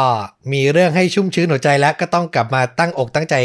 ทำงานเล่าเรื่องเพื่อตอบแทนคุณผู้ฟังให้ได้ดีที่สุดนะครับ และเรื่องราวในวันนี้ของผมนี่ต้องบอกเลยว่า มันเล่าเรื่องย่อไม่ได้เลยครับ โอเค คือมันเริ่มต้นเรื่องราวจากการหายตัวไปของสุภาพสตรีคนหนึ่ง แต่ต้องลองฟังดูว่าสุดท้ายแล้วมันออกมาหน้าไหน เรื่องราวที่แท้จริงมันมีอะไรซ่อนอยู่ เดี๋ยวไปเรื่อยๆ แล้วจะเชื่อว่าน่าจะลุ้นตามไปด้วย อืม น่าสนใจน่าสนใจ เอาล่ะ งั้นก็พาฟลุกกับคุณผู้ฟังนะครับ ย้อนกลับไปในวันพฤหัสบดีที่ 5 กรกฎาคมปี 2018 ที่เมืองพอร์ตแลนด์ รัฐโอเรกอนสหรัฐอเมริกานะครับ มีหญิงสาววัย 23 ปีคนหนึ่ง ชื่อว่าแองเจล่าเฮอร์นันเดสครับ เธอเนี่ยกำลังจะออกทริป ขับรถยาว 16 ชั่วโมงนะ เพื่อไปหาพี่สาวของเธอ ที่อาศัยอยู่ที่เมืองแลงคาสเตอร์ รัฐแคลิฟอร์เนีย ต้องบอกว่ามันเป็นการขับรถคนเดียวผ่านเส้นทางไฮเวย์สายหนึ่งซึ่งขึ้นชื่อมากว่ามีวิวที่สวยงาม คือด้านหนึ่งเป็นเทือกเขาด้านหนึ่งเป็นมหาสมุทรแล้วตรงกลางเป็นถนนคดเคี้ยวอะผ่านหลากหลายเมืองหลากหลายย่านนะครับ คือเธอต้องผ่านหลักๆ 3 เมือง 3 ย่านคือบิ๊กเซอร์คาเมลและซานฟรานซิสโกต้องบอกว่าปกติแล้วแองเจล่าเนี่ย เป็นสุภาพสตรีอารมณ์ดีนะ แล้วก็สนิทกับสมาชิกในครอบครัวเป็นอย่างมาก คอยติดต่อพูดคุยกันอยู่เสมอ วันนั้นเนี่ย เธอก็ได้ขับรถจี๊ปแพทริออตแบบรถสมบุกสมบันหน่อยคันใหญ่ ๆ สีขาวอืมคืออาจจะไม่ได้เหมาะกับความเป็นหญิงสาวของเธอหรอก คือเธอขับรถแบบสาย adventure นิดนึงอะ่ะ หลังขับออกมาได้ 10 ชั่วโมงอะ่ะ ด้วยความเหน็ดเหนื่อยฟลุก เธอก็ตัดสินใจจะหยุดพักรถ บริเวณลานจอดรถหน้าร้านขายของชำในย่านที่เรียกกันว่า Half Moon Bay อืมคือเธอจะนอนหลับ ในรถนี่แหละ จนเช้าแล้วก็ค่อยออกเดินทางต่อ อารมณ์เหมือนเราแวะพักนอนตามปั๊มอย่างนั้น แต่ว่าอันนี้ไม่ใช่ปั๊มใช่ไหมใช่ไม่ใช่ปั๊มเป็นแบบลานจอดรถของแบบมินิมาร์ทหรือซูเปอร์มาร์เก็ตประมาณนั้นนะนะ เล็กๆ ไม่ใหญ่มาก ซึ่งหลังจากจอดรถแล้วนะ เธอก็ไม่ลืมจะส่งข้อความแชทบอกพี่สาวว่า จอดรถอยู่บริเวณไหนอืมทุกอย่างก็เป็นไปตามปกติ จนเมื่อเช้าวันใหม่มาถึงครับ แองเจล่าก็ตื่นนอนและออกเดินทางต่อ แต่ที่สำคัญคือในช่วงบ่ายถึงเย็นวันนั้น ซึ่งเป็นเวลาที่เธอควรจะเดินทางถึงบ้านพี่สาวแล้วนะ แต่กลับไม่มีใครได้รับข่าวคราวจากเธออีกเลยครับอืมสมาชิกในครอบครัวพยายามส่งข้อความหาเธอ แต่ก็ไม่มีการตอบรับ โซเชียลมีเดียของเธอที่ปกติต้องอัปเดตเสมอ คือไปไหนมาไหนนี่โพสต์ตลอด แต่วันนั้นกลับไม่มีการเคลื่อนไหวใด ๆ เลยอื้อหือถึงตอนนี้ทั้งพ่อแม่และพี่สาวของแองเจล่าเริ่มใจไม่ดี พวกเขาเปลี่ยนจากการส่งข้อความเป็นโทรศัพท์และโทรตรงเข้าหาเธอเลยนะครับ แต่ก็เจอเพียง voice mail ให้ฝากข้อความเท่านั้นอืมมันดูผิดปกติผิดจากความเป็นแองเจล่าเป็นอย่างมาก อย่างไรก็ตามเหล่าสมาชิกครอบครัวก็ยังมองโลกในแง่ดีว่า เธออาจจะแบบตั้งใจขับรถ เพราะมันทางไกลอะนะ จนไม่ทันสังเกตโทรศัพท์ก็เป็นได้อืมเหตุการณ์ก็ดำเนินไปจนถึงค่ำคืนในวันนั้นศุกร์ที่ 6 กรกฎาคม ปี 2018 ทั้งครอบครัวยังคงพยายามติดต่อแองเจล่าทุกช่องทางเท่าที่ทำได้ แต่ก็ไม่มีการตอบรับ ถึงตรงเนี้ยพวกเขาตัดสินใจแล้วว่าต้องแจ้งความและให้เจ้าหน้าที่ตำรวจมาช่วยตามหาอีกแรง ซึ่งเจ้าหน้าที่ก็เริ่มจากการตรวจสอบสัญญาณโทรศัพท์ของแองเจล่านะ แล้วก็พบว่าช่วงกลางวัน ก่อนที่เธอจะหายตัวไปเนี่ย มือถือของเธออะมีสัญญาณบอกว่าใช้งานครั้งสุดท้าย ในบริเวณย่านดาวเวนพอร์ตซึ่งอยู่ห่างจากย่านฮาฟมูนเบย์ที่แองเจล่าจอดรถนอนเนี่ย เพียงหนึ่งชั่วโมงเท่านั้นเองอืมนึกออกไหมคือออกจากที่จอดรถพักนอนอะ เพียงชั่วโมงหนึ่งแล้วมาใช้มือถือครั้งหนึ่ง แล้วจากนั้นก็ไม่ได้มีสัญญาณโทรศัพท์อีกเลยอะอืมน่ากลัวมากไม่รู้ว่ามันเกิดอะไรขึ้น ถึงตรงนี้เจ้าหน้าที่ก็พยายามระดมกำลังตามหาตัวแองเจล่า ในบริเวณย่านดาวเวนพอร์ตนั้นอย่างเร่งด่วน แต่ก็ไม่พบร่องรอยของเธอ หรือรถจิ๊ปของเธอแต่อย่างใด สมาชิกครอบครัวก็เริ่มวิตกกังวลหนักขึ้นแล้วนะครับ พวกเขากลัวว่าแองเจล่า อาจจะจอดรถพักในบริเวณที่ไม่ปลอดภัยมากพอ เพราะว่าพอหาข้อมูลลงลึกไปเรื่อยๆอะก็ทำให้รู้ว่าบริเวณร้านชำอะลานจอดรถนั้นน่ะที่แองเจล่าจอดอะเป็นที่รู้กันดีว่าไม่ไกลจากนั้นน่ะ เป็นแหล่งซ่องสุมของเหล่าคนไร้บ้านครับอื้อหือน่ากลัวแล้วนะ ใช่มีคนไร้บ้านอาศัยอยู่แบบปริมาณค่อนข้างเยอะ เป็นแหล่งรวมตัวเลยอะ แต่เมื่อเจ้าหน้าที่ลงไปตรวจสอบพื้นที่จริง ๆ ไปพูดคุยกับเจ้าของร้านนะ เขาก็บอกว่า คนไร้บ้านบริเวณนั้นน่ะ ย้ายหนีไปหมดแล้ว คือเขาจัดการแบบว่าเคลียร์ทุกอย่างไปเรียบร้อยนานแล้วอะคือไม่ได้มีอยู่แล้วตรงนั้นอืมสุดท้ายเจ้าหน้าที่ก็เลยต้องตรวจสอบต่อ จนได้ข้อมูลสำคัญครับ นั่นก็คือภาพจากกล้องวงจรปิด ในปั๊มน้ำมันแห่งหนึ่ง ย่านคาร์เมล แสดงให้เห็นว่าแองเจล่านะ ขับรถเข้ามาจอดแวะเติมน้ำมันที่นั่นครับอืมอธิบายอย่างนี้ ย่านคาร์เมลอะห่างจากย่านดาวเวนพอร์ต ที่พบสัญญาณใช้มือถือครั้งสุดท้ายนะ ประมาณ1ชั่วโมงอืมและห่างจากบริเวณที่แองเจล่าจอดรถนอนพัก ประมาณ2ชั่วโมงเท่านั้นเองครับ คือสัญญาณสุดท้ายอะมันเกิดขึ้นในช่วงกลางวันน่ะ หลังจากเธอขับรถออกมาจากที่นอนอะ แค่สองชั่วโมงเท่านั้นเอง แล้วก็ไม่มีร่องรอยเธออีกเลยฟลุก อืม คือนึกไม่ออกแล้วว่าไปอยู่ไหน ถึงตรงนั้นเหล่าสมาชิกในครอบครัวนะ รวมถึงญาติพี่น้องของแองเจล่าก็ได้รับข่าว แล้วก็เดินทางมายังบริเวณที่คาดว่าเธอจะหายตัวไป มาทั้งตระกูลเลยพูดง่าย ๆ ช่วยกันตามหา ใช่ พวกเขาช่วยตำรวจตามหาตัวเธอ ทั้งขับรถลาดตระเวน รวมถึงมีการใช้โดรน ออกบินตรวจตรารอบๆเทือกเขา ใกล้เคียงถนนไฮเวย์สายหนึ่ง การค้นหาดำเนินไป อะคือเธอหายไปวันศุกร์ใช่ไหมคืนวันศุกร์เริ่มแจ้งความอืมแล้วก็ค้นหาวันเสาร์อาทิตย์ จันทร์ จนมาถึงวันอังคารอะอืมก็ยังไม่มีใครพบร่องรอยของแองเจล่าเลยแม้แต่น้อยครับ เกิน 72 ชั่วโมงนี่ตีไปก่อนได้แล้วนะว่าแบบ ค่อนข้างจะน่ากลัวถึงชีวิตแล้วแหละ ใช่ ถึงตรงนั้นสมาชิกในครอบครัวก็ไม่รู้จะทำอย่างไรและก็ทำได้เพียงตั้งรางวัล ให้กับผู้ที่นำเบาะแสสำคัญเกี่ยวกับแองเจล่ามาให้อะ ใครนำมาให้นะ รับเงินไปเลย 10,000 เหรียญหรือประมาณ 320,000 บาท ครอบครัวต่างคิดว่าไม่มีทางที่แองเจล่าจะหนีไปหรือไปอยู่ที่ไหนเงียบๆแล้วไม่บอกให้พวกเขารู้ คือด้วยนิสัยลูกสาวของเขาอะ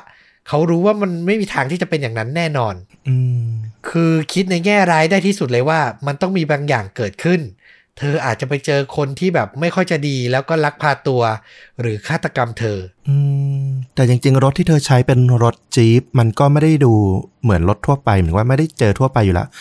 มันไม่มีกล้องวงจรปิดตามถนนทางหลวงอะไรอย่างนี้เลยเหรอไม่แน่ใจเหมือนกันแต่ตามข่าวระบุว่าสัญญาณสุดท้าย ที่พบเจอคือที่ปั๊มเลยแล้วก็ไม่เจออีกเลย ก็เข้าใจได้นะ ด้วยความที่แบบ คือในข่าวเขาบอกว่ามันเป็นแบบรีโมทโรดอะ ก็คือถ้าใครฟังตอนเลี้ยวผิดชีวิตอันตรายที่เราเคยเล่านะอืมอืมก็คือรีโมทโรดเหมือนกัน คือถนนที่แบบลัดเลาะไหลเขาอะ่ะ แล้วมันค่อนข้างจะแบบห่างไกลผู้คนนะนะ ก็อาจจะค่อนข้างยากที่จะมีกล้องวงจรปิดอืมแล้วที่มันแย่ยิ่งกว่านั้นนะ คือแองเจล่ามีพี่ชายครับ ที่เคยหายตัวไปแบบเธอเนี่ย เมื่อหลายปีก่อนน่ะ โอ้โหคือครอบครัวเนี้ยเคยประสบเหตุการณ์นี้มาแล้วครับ และมันก็ไม่ได้จบแบบ happy ending เพราะสุดท้ายครอบครัวเฮอร์นันเดสเนี่ย ก็ได้พบว่าลูกชายของครอบครัว คือพี่ชายของแองเจล่าเนี่ยนะ เสียชีวิตแล้ว คือพบเป็นศพอะแต่ในข่าวก็ไม่ได้มีบอกรายละเอียดมากกว่านี้นะ ว่าเขาหายไปเพราะอะไรอะนะครับอืมพอมันมาเกิด เหตุการณ์ในวันนี้อีกครั้งอะ่ะ มันก็ทำให้ทั้งครอบครัว เหมือนกลับไปสู่ฝันร้ายอีกอะ่ะ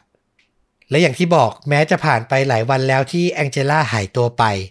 แต่อย่างไรเจ้าหน้าที่ก็ยังคงตามหาเธออย่างมุ่งมั่นนะ นอกจากนี้ยังเพิ่มเฮลิคอปเตอร์ให้มาบินลาดตระเวน ส่วนครอบครัวก็ช่วยกันทำโปสเตอร์ประกาศตามหาคนหาย ไล่ปิดไว้ทั่วเมืองที่อยู่บริเวณใกล้เคียงทุกเมืองเลยนะ อืม อย่างไรก็ตาม มันก็ยังไม่มีเบาะแส หรือรายงานว่ามีคนพบเห็นรถจี๊ปสีขาว หรือตัวแองเจล่าแต่อย่างใด จนเวลาผ่านไป 7 วันเต็มๆครับ ถึงวันเสาร์ที่ 14 กรกฎาคม ถึงตรงนั้นน่ะ ครอบครัวเริ่มหมดหวัง และคิดถึงจุดจบที่เลวร้ายที่สุดของเรื่องนี้เอาไว้แล้วอืมโอ้โห เจ็บปวดมากอะเรานึกออกเลย คงแย่มาก คือนอกจากว่าเรื่องชั่วโมงที่เขาบอกว่ามันจะเอ่อสามารถระบุได้ว่าอาจจะเสียชีวิตไปแล้วอย่างที่เราพูดไป แล้วก็ครอบครัวมีประสบการณ์เรื่องของพี่ชายมาแล้ว เราว่าอื้อหือเราว่าเขาค่อนข้างจะต้องคิดกังวลมาตั้งแต่วันที่สองที่สามแล้วที่หายตัวไปอะ่ะ แล้วนี่วันที่เจ็ดแล้วที่สุดอะอืมถึงตรงเนี้ย ขออนุญาตพักเรื่องราวการตามหาของฝั่งครอบครัวเอาไว้ก่อนนะ พาย้อนกลับไปวันเกิดเหตุ สุกร์ที่ 6 กรกฎาคม ช่วงเวลาบ่ายๆ ไปดูกันว่าแท้จริงแล้วเกิดอะไรขึ้นกับแองเจล่านะครับ ต้องบอกว่าที่เรากำลังจะถ่ายทอดเนี่ยเป็นบันทึกเหตุการณ์ที่สรุปทั้งหมดหลังจากเรื่องราวจบลงแล้วนะอืมเรื่องราวก็คือในวันนั้น ระหว่างที่แองเจล่ากำลังขับรถมาถึงย่านที่เรียกกันว่าบิ๊กเซอร์ในรัฐแคลิฟอร์เนียเนี่ยนะนะ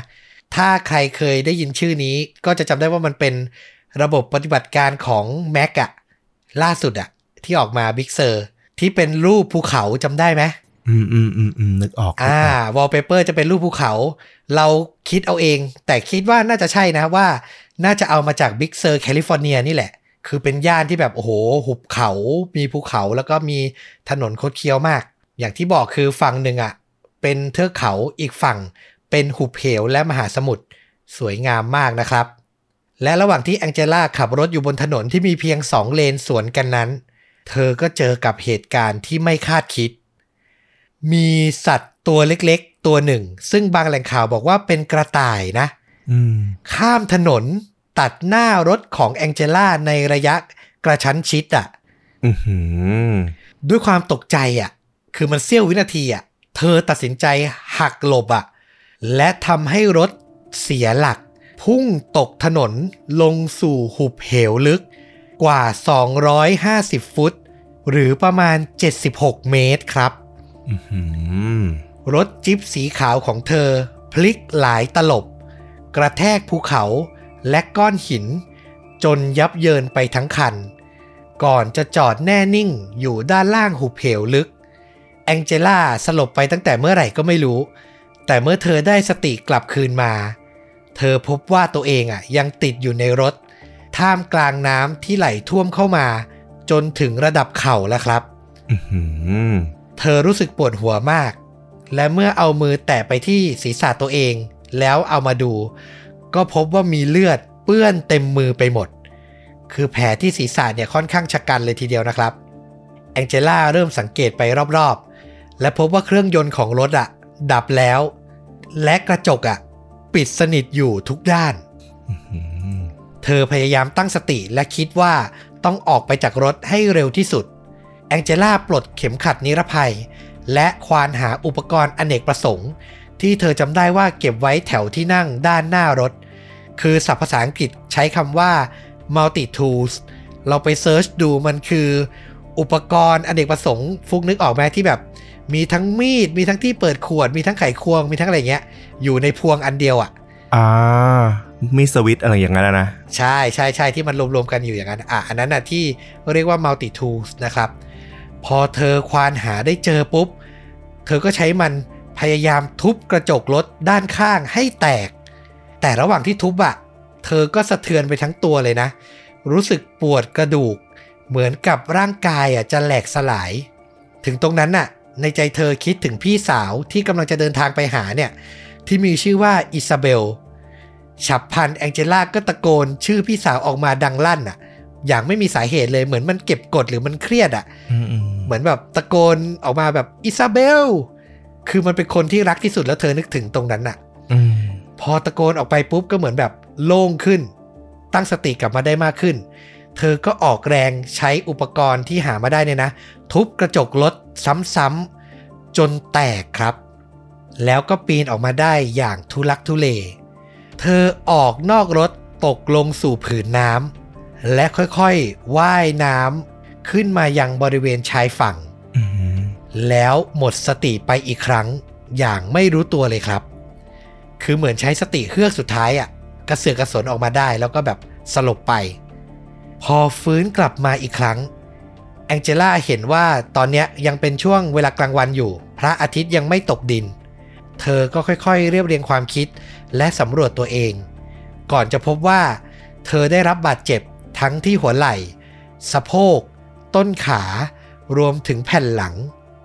รอบๆตัวเธอไม่มีอะไรเลยนอกจากน้ำทะเล ชายหาด หิน ส่วนด้านหลังก็เป็นหน้าผาสูงชัน ที่พอมองขึ้นไป ก็คือไม่เห็นด้านบนเลยด้วยซ้ำอะว่ามีอะไรอยู่อื้อหืคือสูง 76 เมตรอะ แนวดิ่งคิดดูดิ ประมาณตึกกี่ชั้นนะเจ็ดสิบกว่าเมตรเนี่ย คือเท่าที่เซิร์ชดูคือตึกหนึ่งชั้นเนี่ยมันสูงประมาณ3เมตร76เมตรก็คือตึก25ชั้นอะอืมโอ้โหอะถ้าคิดคำนวณอย่างเงี้ยนะ ไม่รู้ถูกผิดนะ โอ้โห คิดภาพตามมันคือแบบโอ้โห สูงมากอะ่ะ โชคดีมากอะ่ะ ที่ตกลงมาแล้วแบบยังมีชีวิตรอดอยู่ถูกไหมคือจะบอกว่าเธอเนี่ยดวงแบบดีสุดๆเลยนะ คือตึก 25 ชั้นตกลงมาเนี่ย จริง ๆ ไม่น่ารอดนะ อาจจะด้วยตัวรถจี๊ปที่มันโครงแข็งแรงมากอะนะโชคดีที่2คือ อย่างที่บอกอะเธอตื่นมาเนี่ยคือน้ำมันหัวเข่าละลองนึกภาพถ้ารถมันไม่ได้ตั้งอยู่ท่าปกติ แต่มันคว่ำอยู่อะเธอจนน้ำตายไปแล้วนะเออเธอเธอโชคดีหลายต่อมากนะอืมแต่สุดท้ายอีกมุมหนึ่งก็คือโชคร้ายเหมือนกันที่แบบมาติดอยู่ตรงนี้อะอืมอ่าหลังจากที่แบบมองไปแล้วไม่เห็นแล้วนะว่าบนหน้าผามีอะไรอยู่ เธอก็มองกลับมาที่ซากรถ และเห็นว่าจริง ๆ แล้วมันไม่ได้อยู่ไกลจากเธอนัก ครึ่งหน้าของรถเนี่ยเกยตื้นอยู่ริมชายฝั่ง ส่วนครึ่งหลังเนี่ยจมน้ำทะเลอยู่ เธอสำรวจที่เท้าตัวเองและพบว่ารองเท้าอะหายไป เหลือเพียงถุงเท้าที่สวมอยู่ ความตั้งใจแรก เธออยากจะว่ายน้ำไปที่รถ เพื่อจะนำแกลลอนน้ำดื่ม ที่เธอน่าจะเก็บไว้ท้ายรถนะนะออกมาอืมแต่อย่างที่บอกว่าบริเวณนั้นน่ะ มันจมอยู่ใต้ทะเลอะ คือด้วยอาการบาดเจ็บของเธอเราก็พอเข้าใจนะ เธอพยายามขนาดไหนอะ มันก็เหมือนแบบไม่สามารถนำออกมาได้อะอืมวันสองวันต่อจากนั้นเนี่ยแองเจล่าอยู่ในสภาพแบบเบลอๆอะด้วยอาการบาดเจ็บ แล้วก็ไม่รู้จะทำอย่างไรกับชีวิต คือมันเหมือนคนติดเกาะร้างอะ เธอเดินไปรอบๆหาดบริเวณนั้นเพื่อตามหาร่องรอยของมนุษย์ แต่ก็ไม่เจอ เวลากลางวันนะ หิน มันจะรับแดดจนร้อนถูกไหมอืมคือนึกภาพตามนะ มีหน้าผา มีโขดหินแล้วก็มีหาด เธออยู่บนหินไม่ได้เพราะมันร้อนมาก กลางวันเธอก็ต้องแบบมาเดินมานั่งอยู่วนเวียนบริเวณชายหาด แต่พอเริ่มเย็นพระอาทิตย์เริ่มตก มันอยู่บนหาดทรายนานๆอะ เท้าเธอมันก็ได้รับบาดเจ็บเหมือนทรายบาดอะประมาณนั้นอะ เธอก็ต้องกลับไปอยู่บนหิน สลับไปมาอย่างเงี้ย แถมบางทีก็ต้องหลบพวกแบบปูตัวเล็กๆอะ ที่อยู่ตามทรายอยู่ตามร่องหินน่ะที่มักจะคอยแบบหนีบเท้า หนีบตัวเธออยู่อะคือมันวนเวียนอยู่อย่างเงี้ยจนต่อมาเนี่ยเธอก็ได้ไอเดียคือพยายาม หาก้อนหินหรือร่องหินนะ ที่เธอสามารถปีนได้อะและเธอก็พยายามออกแรงปีนให้สูงขึ้นไปอืมจนพบว่าตัวเองอะ อยู่ใกล้หน้าผาที่รถของเธออะตกลงมามากขึ้นนะครับ แล้วเธออะมองไปแล้วสามารถเห็นแสงไฟรถอะวิ่งผ่านถนนไปมาได้แล้วอะอือหือโหคือเราว่าขึ้นไปสูงพอสมควรเลยนะ แต่ในข่าวก็ไม่ได้บอกว่าเธอขึ้นไปสูงขนาดไหน แองเจล่าพยายามตะโกนร้องขอความช่วยเหลือ หวังว่าจะมีใครที่ผ่านไปมาได้ยินบ้าง เธอคิดแต่ว่าอยากจะกลับไปพบสมาชิกในครอบครัวที่เธอรัก คือในช่วงเย็นจนพบค่ำเนี่ย เธอจะใช้แรงที่มีอะปีนขึ้นไปอยู่ที่สูง บางครั้งก็แบบหลับอยู่ตรงนั้นเลยนะ จนพระอาทิตย์ขึ้น แล้วอย่างที่เราบอกคือหินเริ่มร้อนแล้วอยู่ไม่ได้ เธอก็จะถลายตัวลงมากลับมาอยู่ที่ชายหาด เป็นอย่างเงี้ยวนไปเรื่อยๆ จนผ่านไป3วันเต็มๆครับกางเกงยีนที่แองเจล่าใส่เริ่มมีรอยฉีกขาดมากขึ้น ถุงเท้านี่ต้องบอกว่าเป็นรูขนาดใหญ่เลยนะ แล้วตัวเธอก็เริ่มรู้สึกว่า ตัวเองน่าจะอยู่ในภาวะขาดน้ำอย่างที่รู้กันนะ ถ้าแบบขาดน้ำแบบ 3 วันนี่คือแบบใกล้จะเสียชีวิตแล้วนะ อยู่ไม่ได้แล้วนะมนุษย์อะแองเจล่าคิดแล้วว่าต้องทำอะไรสักอย่างก่อนที่จะหมดสติไป เธอใช้กำลังเฮือกสุดท้าย เดินสำรวจที่รถ และได้พบ ท่อ คล้ายสายยางสีดำขนาดเล็กนะ ความยาวประมาณ 10 นิ้วอะตกอยู่อืมคือเราคาดเอานะว่ามันน่าจะเป็นแบบ ชิ้นส่วนท่อยางอะไรสักอย่างของเครื่องยนต์ ด้านหน้ารถแต่นแหละที่มันแบบแยกออกมาระหว่างที่แบบรถมันพลิกอะเอออแองเจล่าก็เก็บมันไว้ในกระเป๋าเสื้อนะ จากนั้นเธอก็ออกเดินเลาะชายหาด ไปทางใต้ ไกลกว่าทุกครั้งที่เคยสำรวจไป แล้วไม่น่าเชื่อ เธอเดินไปจนกระทั่งได้ยินเสียงน้ำหยดอะอืม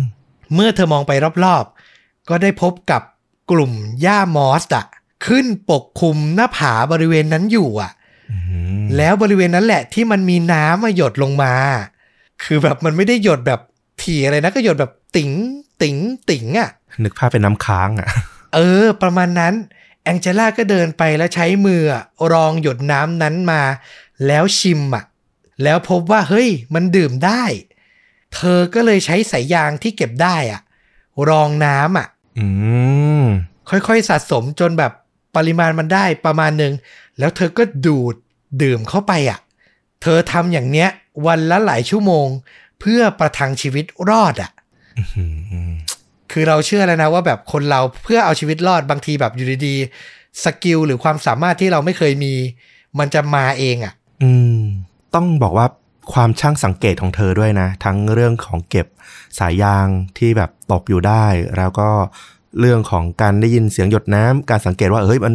น่าจะมาจากมอสที่มันปกคลุมชื้นอยู่อะไรเงี้ยโอ้โห สุดยอด แล้วแบบต้องบอกว่าจังหวะสุดท้ายแล้ว 3 วันแล้วที่ขาดน้ำถ้าไม่เจอนี่คือไม่รอดแน่ๆและหลังจากนั้นนะที่เจอพบแหล่งน้ำกิจวัตรประจำวันของเธอก็จะวนเวียนอยู่ประมาณนี้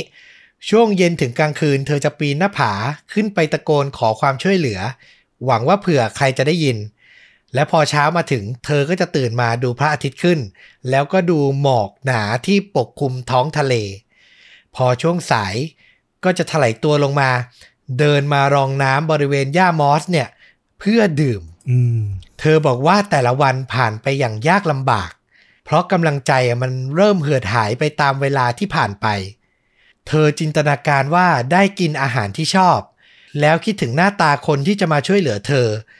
จินตนาการดูว่าหน้าตาเขาอะน่าจะเป็นอย่างไร คือมันเหมือนเป็นการให้กำลังใจตัวเองอะ คิดเรื่องดีๆไว้ว่าเดี๋ยว เอ๊คนที่มาช่วยเราหน้าตาจะประมาณไหนนะ จนวันเวลามันผ่านไปนะฟลุก จากช่วงบ่ายวันที่ 6 กรกฎาใช่ไหมมาถึงวันเสาร์ที่ 14 กรกฎาคมครับ ผ่านไป 7 วันกว่าๆนะ เกือบ 8 วันแล้วนะ ที่แองเจล่าติดอยู่ใต้หน้าผาแห่งนี้ กลางวันวันนั้น เธอเผลอหลับไปบริเวณร่องโขดหิน พอตื่นมาในตอนเย็นและลุกขึ้นมานั่ง เธอมองไปที่หน้าผา แล้วก็เห็น หญิงสาวคนหนึ่งกำลังเดินลงมาบริเวณชายหาดที่เธอนั่งอยู่อะเฮ้ย ในตอนแรก เธอคิดว่าตัวเองกำลังฝัน เพราะว่าสองสามวันวันเนี้ย เธอฝันอย่างนี้ตลอดเลย ว่าแบบมีคนพบเธอแล้วเดินมาหาเธอ แต่พอแองเจล่าตั้งสติดีๆนะเธอก็พบว่ามันคือเรื่องจริงครับอืมมีผู้หญิงเดินมาจริง ๆ เธอตะโกนเสียงดังว่าช่วยด้วย แล้วก็วิ่งออกไปหาผู้หญิงคนนั้น ก่อนจะพบว่า เธอคนนั้นน่ะ มากับผู้ชายอีกหนึ่งคน ทั้งสองคนนะ มีชื่อว่า เชลซีและแชดมัวอืมเป็นคู่รักที่ชอบออกเดินทางผจญภัยกลางแจ้ง งานอดิเรกคือปีนเขาและเล่นเซิร์ฟ ต้องบอกว่าวันนั้นน่ะ พวกเขานะตั้งใจจะไปเล่นเซิร์ฟที่หาดแห่งหนึ่ง แต่พบว่าสภาพคลื่นน่ะ ไม่เหมาะที่จะเล่น ก็เลยเดินกลับมา แล้วก็มาพบหน้าผาแห่งเนี้ย เห็นว่าเฮ้ย โอ้โห ด้านล่างน่าสำรวจ ก็เลยพากันไต่หน้าผาลงมาเพื่อจะดูชายหาดอะโหโชคดีมากเลยนะ แล้วไต่ลงมาก็มองเห็นซากรถจี๊ป แล้วพอเดินมาใกล้ ๆ ก็ได้เจอแองเจล่าในที่สุด ชายหนุ่มอย่างแชทนะ ก็นำน้ำดื่มมาให้แองเจล่ากินก่อนเลย เป็นสิ่งแรก เขาก็ตกลงกับคู่รักก็คือเชลซีนะว่าจะอยู่ดูแลแองเจล่าที่นี่แล้วให้เชลซีอะไปตามคนมาช่วยเหลือ เธอก็แบบปีนหน้าผากลับขึ้นไปนะ แล้วไปยังเมืองที่อยู่ใกล้ที่สุด แล้วก็ได้พบประกาศตามหาคนหายอะที่ครอบครัวแองเจล่าแปะไว้อะแล้วก็รู้ทันทีว่านี่แหละ คือคนที่เธอเจออะ ไม่นานหลังจากนั้น หลังเธอติดต่อเจ้าหน้าที่นะ เฮลิคอปเตอร์ก็บินมาช่วยเหลือแองเจล่า พาเธอไปยังโรงพยาบาลที่อยู่ใกล้ที่สุด หลังการตรวจสอบโดยทีมแพทย์นะ ก็พบว่าเธอเนี่ย มีอาการทั้งเลือดออกในสมอง กระดูกซี่โครงหักสี่ซี่ กระดูกไหปลาร้าหัก ปอดบางส่วนฉีกขาด เส้นเลือดที่ตาแตกทั้งสองข้างอื้อหือแต่สุดท้าย เธอก็สู้เอาชีวิตรอดมาได้อะและได้พบกับครอบครัวที่เธอรักที่สุดอีกครั้ง ทั้งหมดนี้ที่เราเล่ามานะนำมาจากโพสต์ Facebook ของแองเจล่าเฮอร์นันเดสที่เธอถ่ายทอดเหตุการณ์ที่เธอเจอไว้อะอืมแล้วเธอปิดท้ายโพสต์นั้นนะ เอาไว้ว่า เมื่อเรื่องราวในวันนั้น หมายถึงวันที่เธอได้รับการช่วยเหลือนะ สิ้นสุดลง อาการบาดเจ็บใด ๆ ก็ไม่สำคัญอีกแล้ว ฉันรู้สึกดีใจที่ได้รับทุกอย่างที่ต้องการ ฉันนั่งอยู่ในโรงพยาบาล หัวเราะกับพี่สาวจนเจ็บไปถึงกระดูก และฉันยังได้เจอกับเหล่ามนุษย์ที่มีน้ำใจงดงามที่สุด และไม่คิดว่าในชีวิตนี้จะได้เจอ ฉันได้สัมผัสประสบการณ์ที่แปลกประหลาดและน่ากลัว จนไม่คิดว่าจะได้เจออะไรที่ท้าทายกว่านี้อีกแล้วในชีวิต ไม่รู้สิ ทุกคนชีวิตมันช่างมหัศจรรย์จริง ๆ และนี่คือเรื่องราวของแองเจล่าเฮอร์นันเดสครับ หายตัวไป 7 วัน แล้วก็กลับมาได้ครับอื้อหือมหัศจรรย์มากนะ คือก็อย่างที่พูดไปอะนะว่า เออ เธอโชคดีแบบหลายอย่างมาก แต่ก็ต้องบอกว่าโชคอะแค่ส่วนน้อยมากๆนะเราว่าส่วนหลักๆ คือเธอใจสู้แล้วเธอ มีความหวังที่จะรอดชีวิตกลับไปอยู่ตลอดเวลา คือจริง ๆ สภาพเธอที่บอกมาตอนหลังเนี่ย โอ้โห มันหนักมากเลยนะ คือจะลุกจะเดินอะมันก็แบบคงเจ็บปวดไปทั้งตัว แต่เธอต้องแบบเดินหา ทั้งที่นอนเปลี่ยนที่ทั้งหาน้ำอะไรเงี้ยโอ้โห ต้องทนทรมานกับความเจ็บปวดของร่างกายขนาดไหนก็ไม่รู้อะตั้งกี่วันต่อกี่วัน ใช่ไต่หน้าผาด้วยนะอย่าลืมขึ้นไปตะโกนขอความช่วยเหลือ สุดยอดมาก แล้วก็เกร็ดทิ้งท้ายนิดนึงคือ ถ้าใครจำได้ ผมย้ำอีกทีเรื่องเลี้ยวผิดชีวิตอันตรายที่แบบอารมณ์ใกล้เคียงกันนะ อันนั้นคือครอบครัวคิมที่หลงเข้าไปกลางหุบเขาใช่ไหมอืมคือจะบอกว่ามันเกิดขึ้นในแถบโอเรกอนต่อแคลิฟอร์เนียเหมือนกันเลยอะอ๋อ พื้นที่ใกล้เคียงกัน ใช่ แต่อันนั้นคือกลางหุบเขา แต่อันนี้คือแบบอ่ามาริมริมชายฝั่งนิดนึง ก็คือสุดท้ายก็คืออยู่ในละแวกเดียวกันน่ะ คือโอ้โห รัฐนี้นี่ถนนแถบแถบนี้นี่ น่าจะแบบ น่ากลัวทีเดียวอะ การขับขี่ต้องใช้ความระมัดระวัง เออ จริง ๆ อยากเชิญชวนคุณผู้ฟังนะ ลอง search นะบิ๊กเซอร์นะ big ใหญ่แล้วก็เว้น S U R เซอร์นะ โอ้โห เห็นสภาพของถนนริมผา แล้วตกลงไปเนี่ย โอ้โห สยดสยองแทนเลยจริงใช่ น่ากลัวมากจริง ๆ นะครับ แต่ดีใจนานๆ ได้เล่าเรื่อง happy ending ที เธอก็รอดมาได้นะ มหัศจรรย์มาก ใครอยากเห็นหน้าตาเธอ เห็นข่าวอะไรอย่างนี้เดี๋ยวผมก็แปะไว้ที่ top comment ใน YouTube เหมือนเดิมนะ จะแปะลิงก์ไว้ให้นะครับ ไปรับชมกันได้ เอาละสำหรับภาพยนตร์นะ ที่อยากจะแนะนำก็ตรงตัวเลยคือพยายามไปหาหนังสไตล์เอาชีวิตรอดๆอืมแล้วก็ไปเจอใกล้เคียงมากฟลุก เป็นหนังจากประเทศสเปนนะเอาเหรอ ออกฉายในปี 2018 แล้วก็มีใน Netflix เซิร์ชหาได้เลยครับ ชื่อเรื่องนี่ก็แบบน่าดูมากแล้ว ชื่อภาษาอังกฤษคือ Solo สู้เฮือกสุดท้าย อ๋อ อ่า นึกออกเลยเนี่ยพูดขึ้นมา เคยดูเคยดู อ้าว โอเค นึกออกแล้วนะว่าเคยดูนะครับ ต้องบอกว่าเป็นภาพยนตร์ที่สร้างมาจากเรื่องจริงนะ ของนักเล่นเซิร์ฟคนหนึ่ง ที่แบบออกไปเล่นเซิร์ฟคนเดียวแล้วแบบระหว่างเดินแล้วเผลอพลัดตก ลงไปใต้หน้าผา เหมือนกับแองเจล่าเลย คือต้องบอกว่าเขาอะลื่นถลายลงไปแล้วไปติดอยู่ตรงร่อง คืออีกนิดนึงจะตกผาแล้วแต่แบบไต่ขึ้นมาไม่ได้ สุดท้ายก็เลยแบบกลั้นใจแบบทิ้งตัวเองตกลงไปในน้ำอะ แต่โชคร้ายสะโพกอะไปกระแทกกับหินจนสะโพกหักอะน่าใช่ ก็เลยทำอะไรไม่ได้จนต้องแบบแอบอยู่ในโขดหินในด้านใต้หน้าผานั้น อันนี้คือเล่าไปไม่ได้ spoil เลยนะ อันนี้คือตามตัวอย่างแค่นั้นเลย ใช่ ถ้าดู trailer ก็จะตามนี้เลย มันก็จะมีทั้งเรื่องราวการเอาชีวิตรอด การ flashback ไปดู conflict ในชีวิตเขาอะนะ เรื่องราวแบบความขัดแย้งในครอบครัวหรือกับคนรัก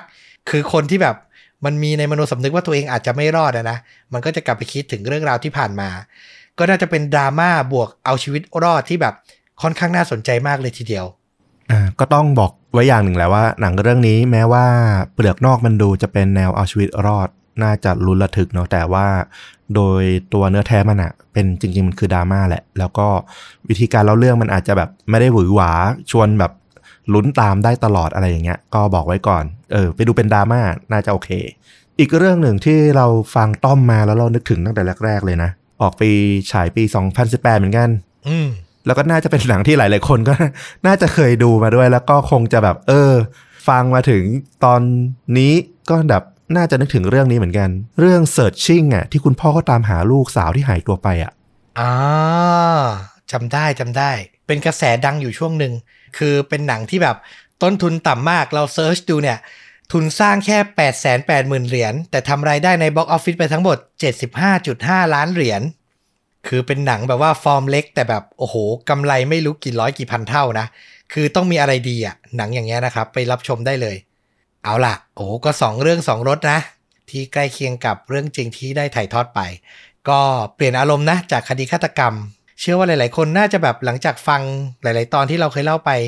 อย่างเลี้ยวผิดชีวิตอันตรายที่บอกไปเนี่ยก็น่าจะแบบอยากฟังเรื่องประมาณนี้อีก ก็เลยหามาให้ฟังกันนะครับ แล้วก็ถ้าใครชื่นชอบก็ติดตามฟุกกับต้อมได้ทุกช่องทางเหมือนเดิมนะครับ ทั้ง Facebook YouTube b l o g d i t Spotify และ Apple Podcast อยาก support เราให้เราทำรายการได้นานๆ ก็สมัครสมาชิกช่องทาง YouTube กดปุ่มสมัคร หรือกดลิงก์ด้านล่างคลิปนี้ได้เลยนะครับผมเดือนละ 50 บาท มีพอดแคสต์ตอนพิเศษให้ฟังเดือนละ 1 ตอน ทุกเดือนเลยนะครับผม วันนี้ก็ขอลาไปเพียงเท่านี้กลับมาพบกันใหม่ใน episode ต่อๆไป สวัสดีครับ สวัสดีครับ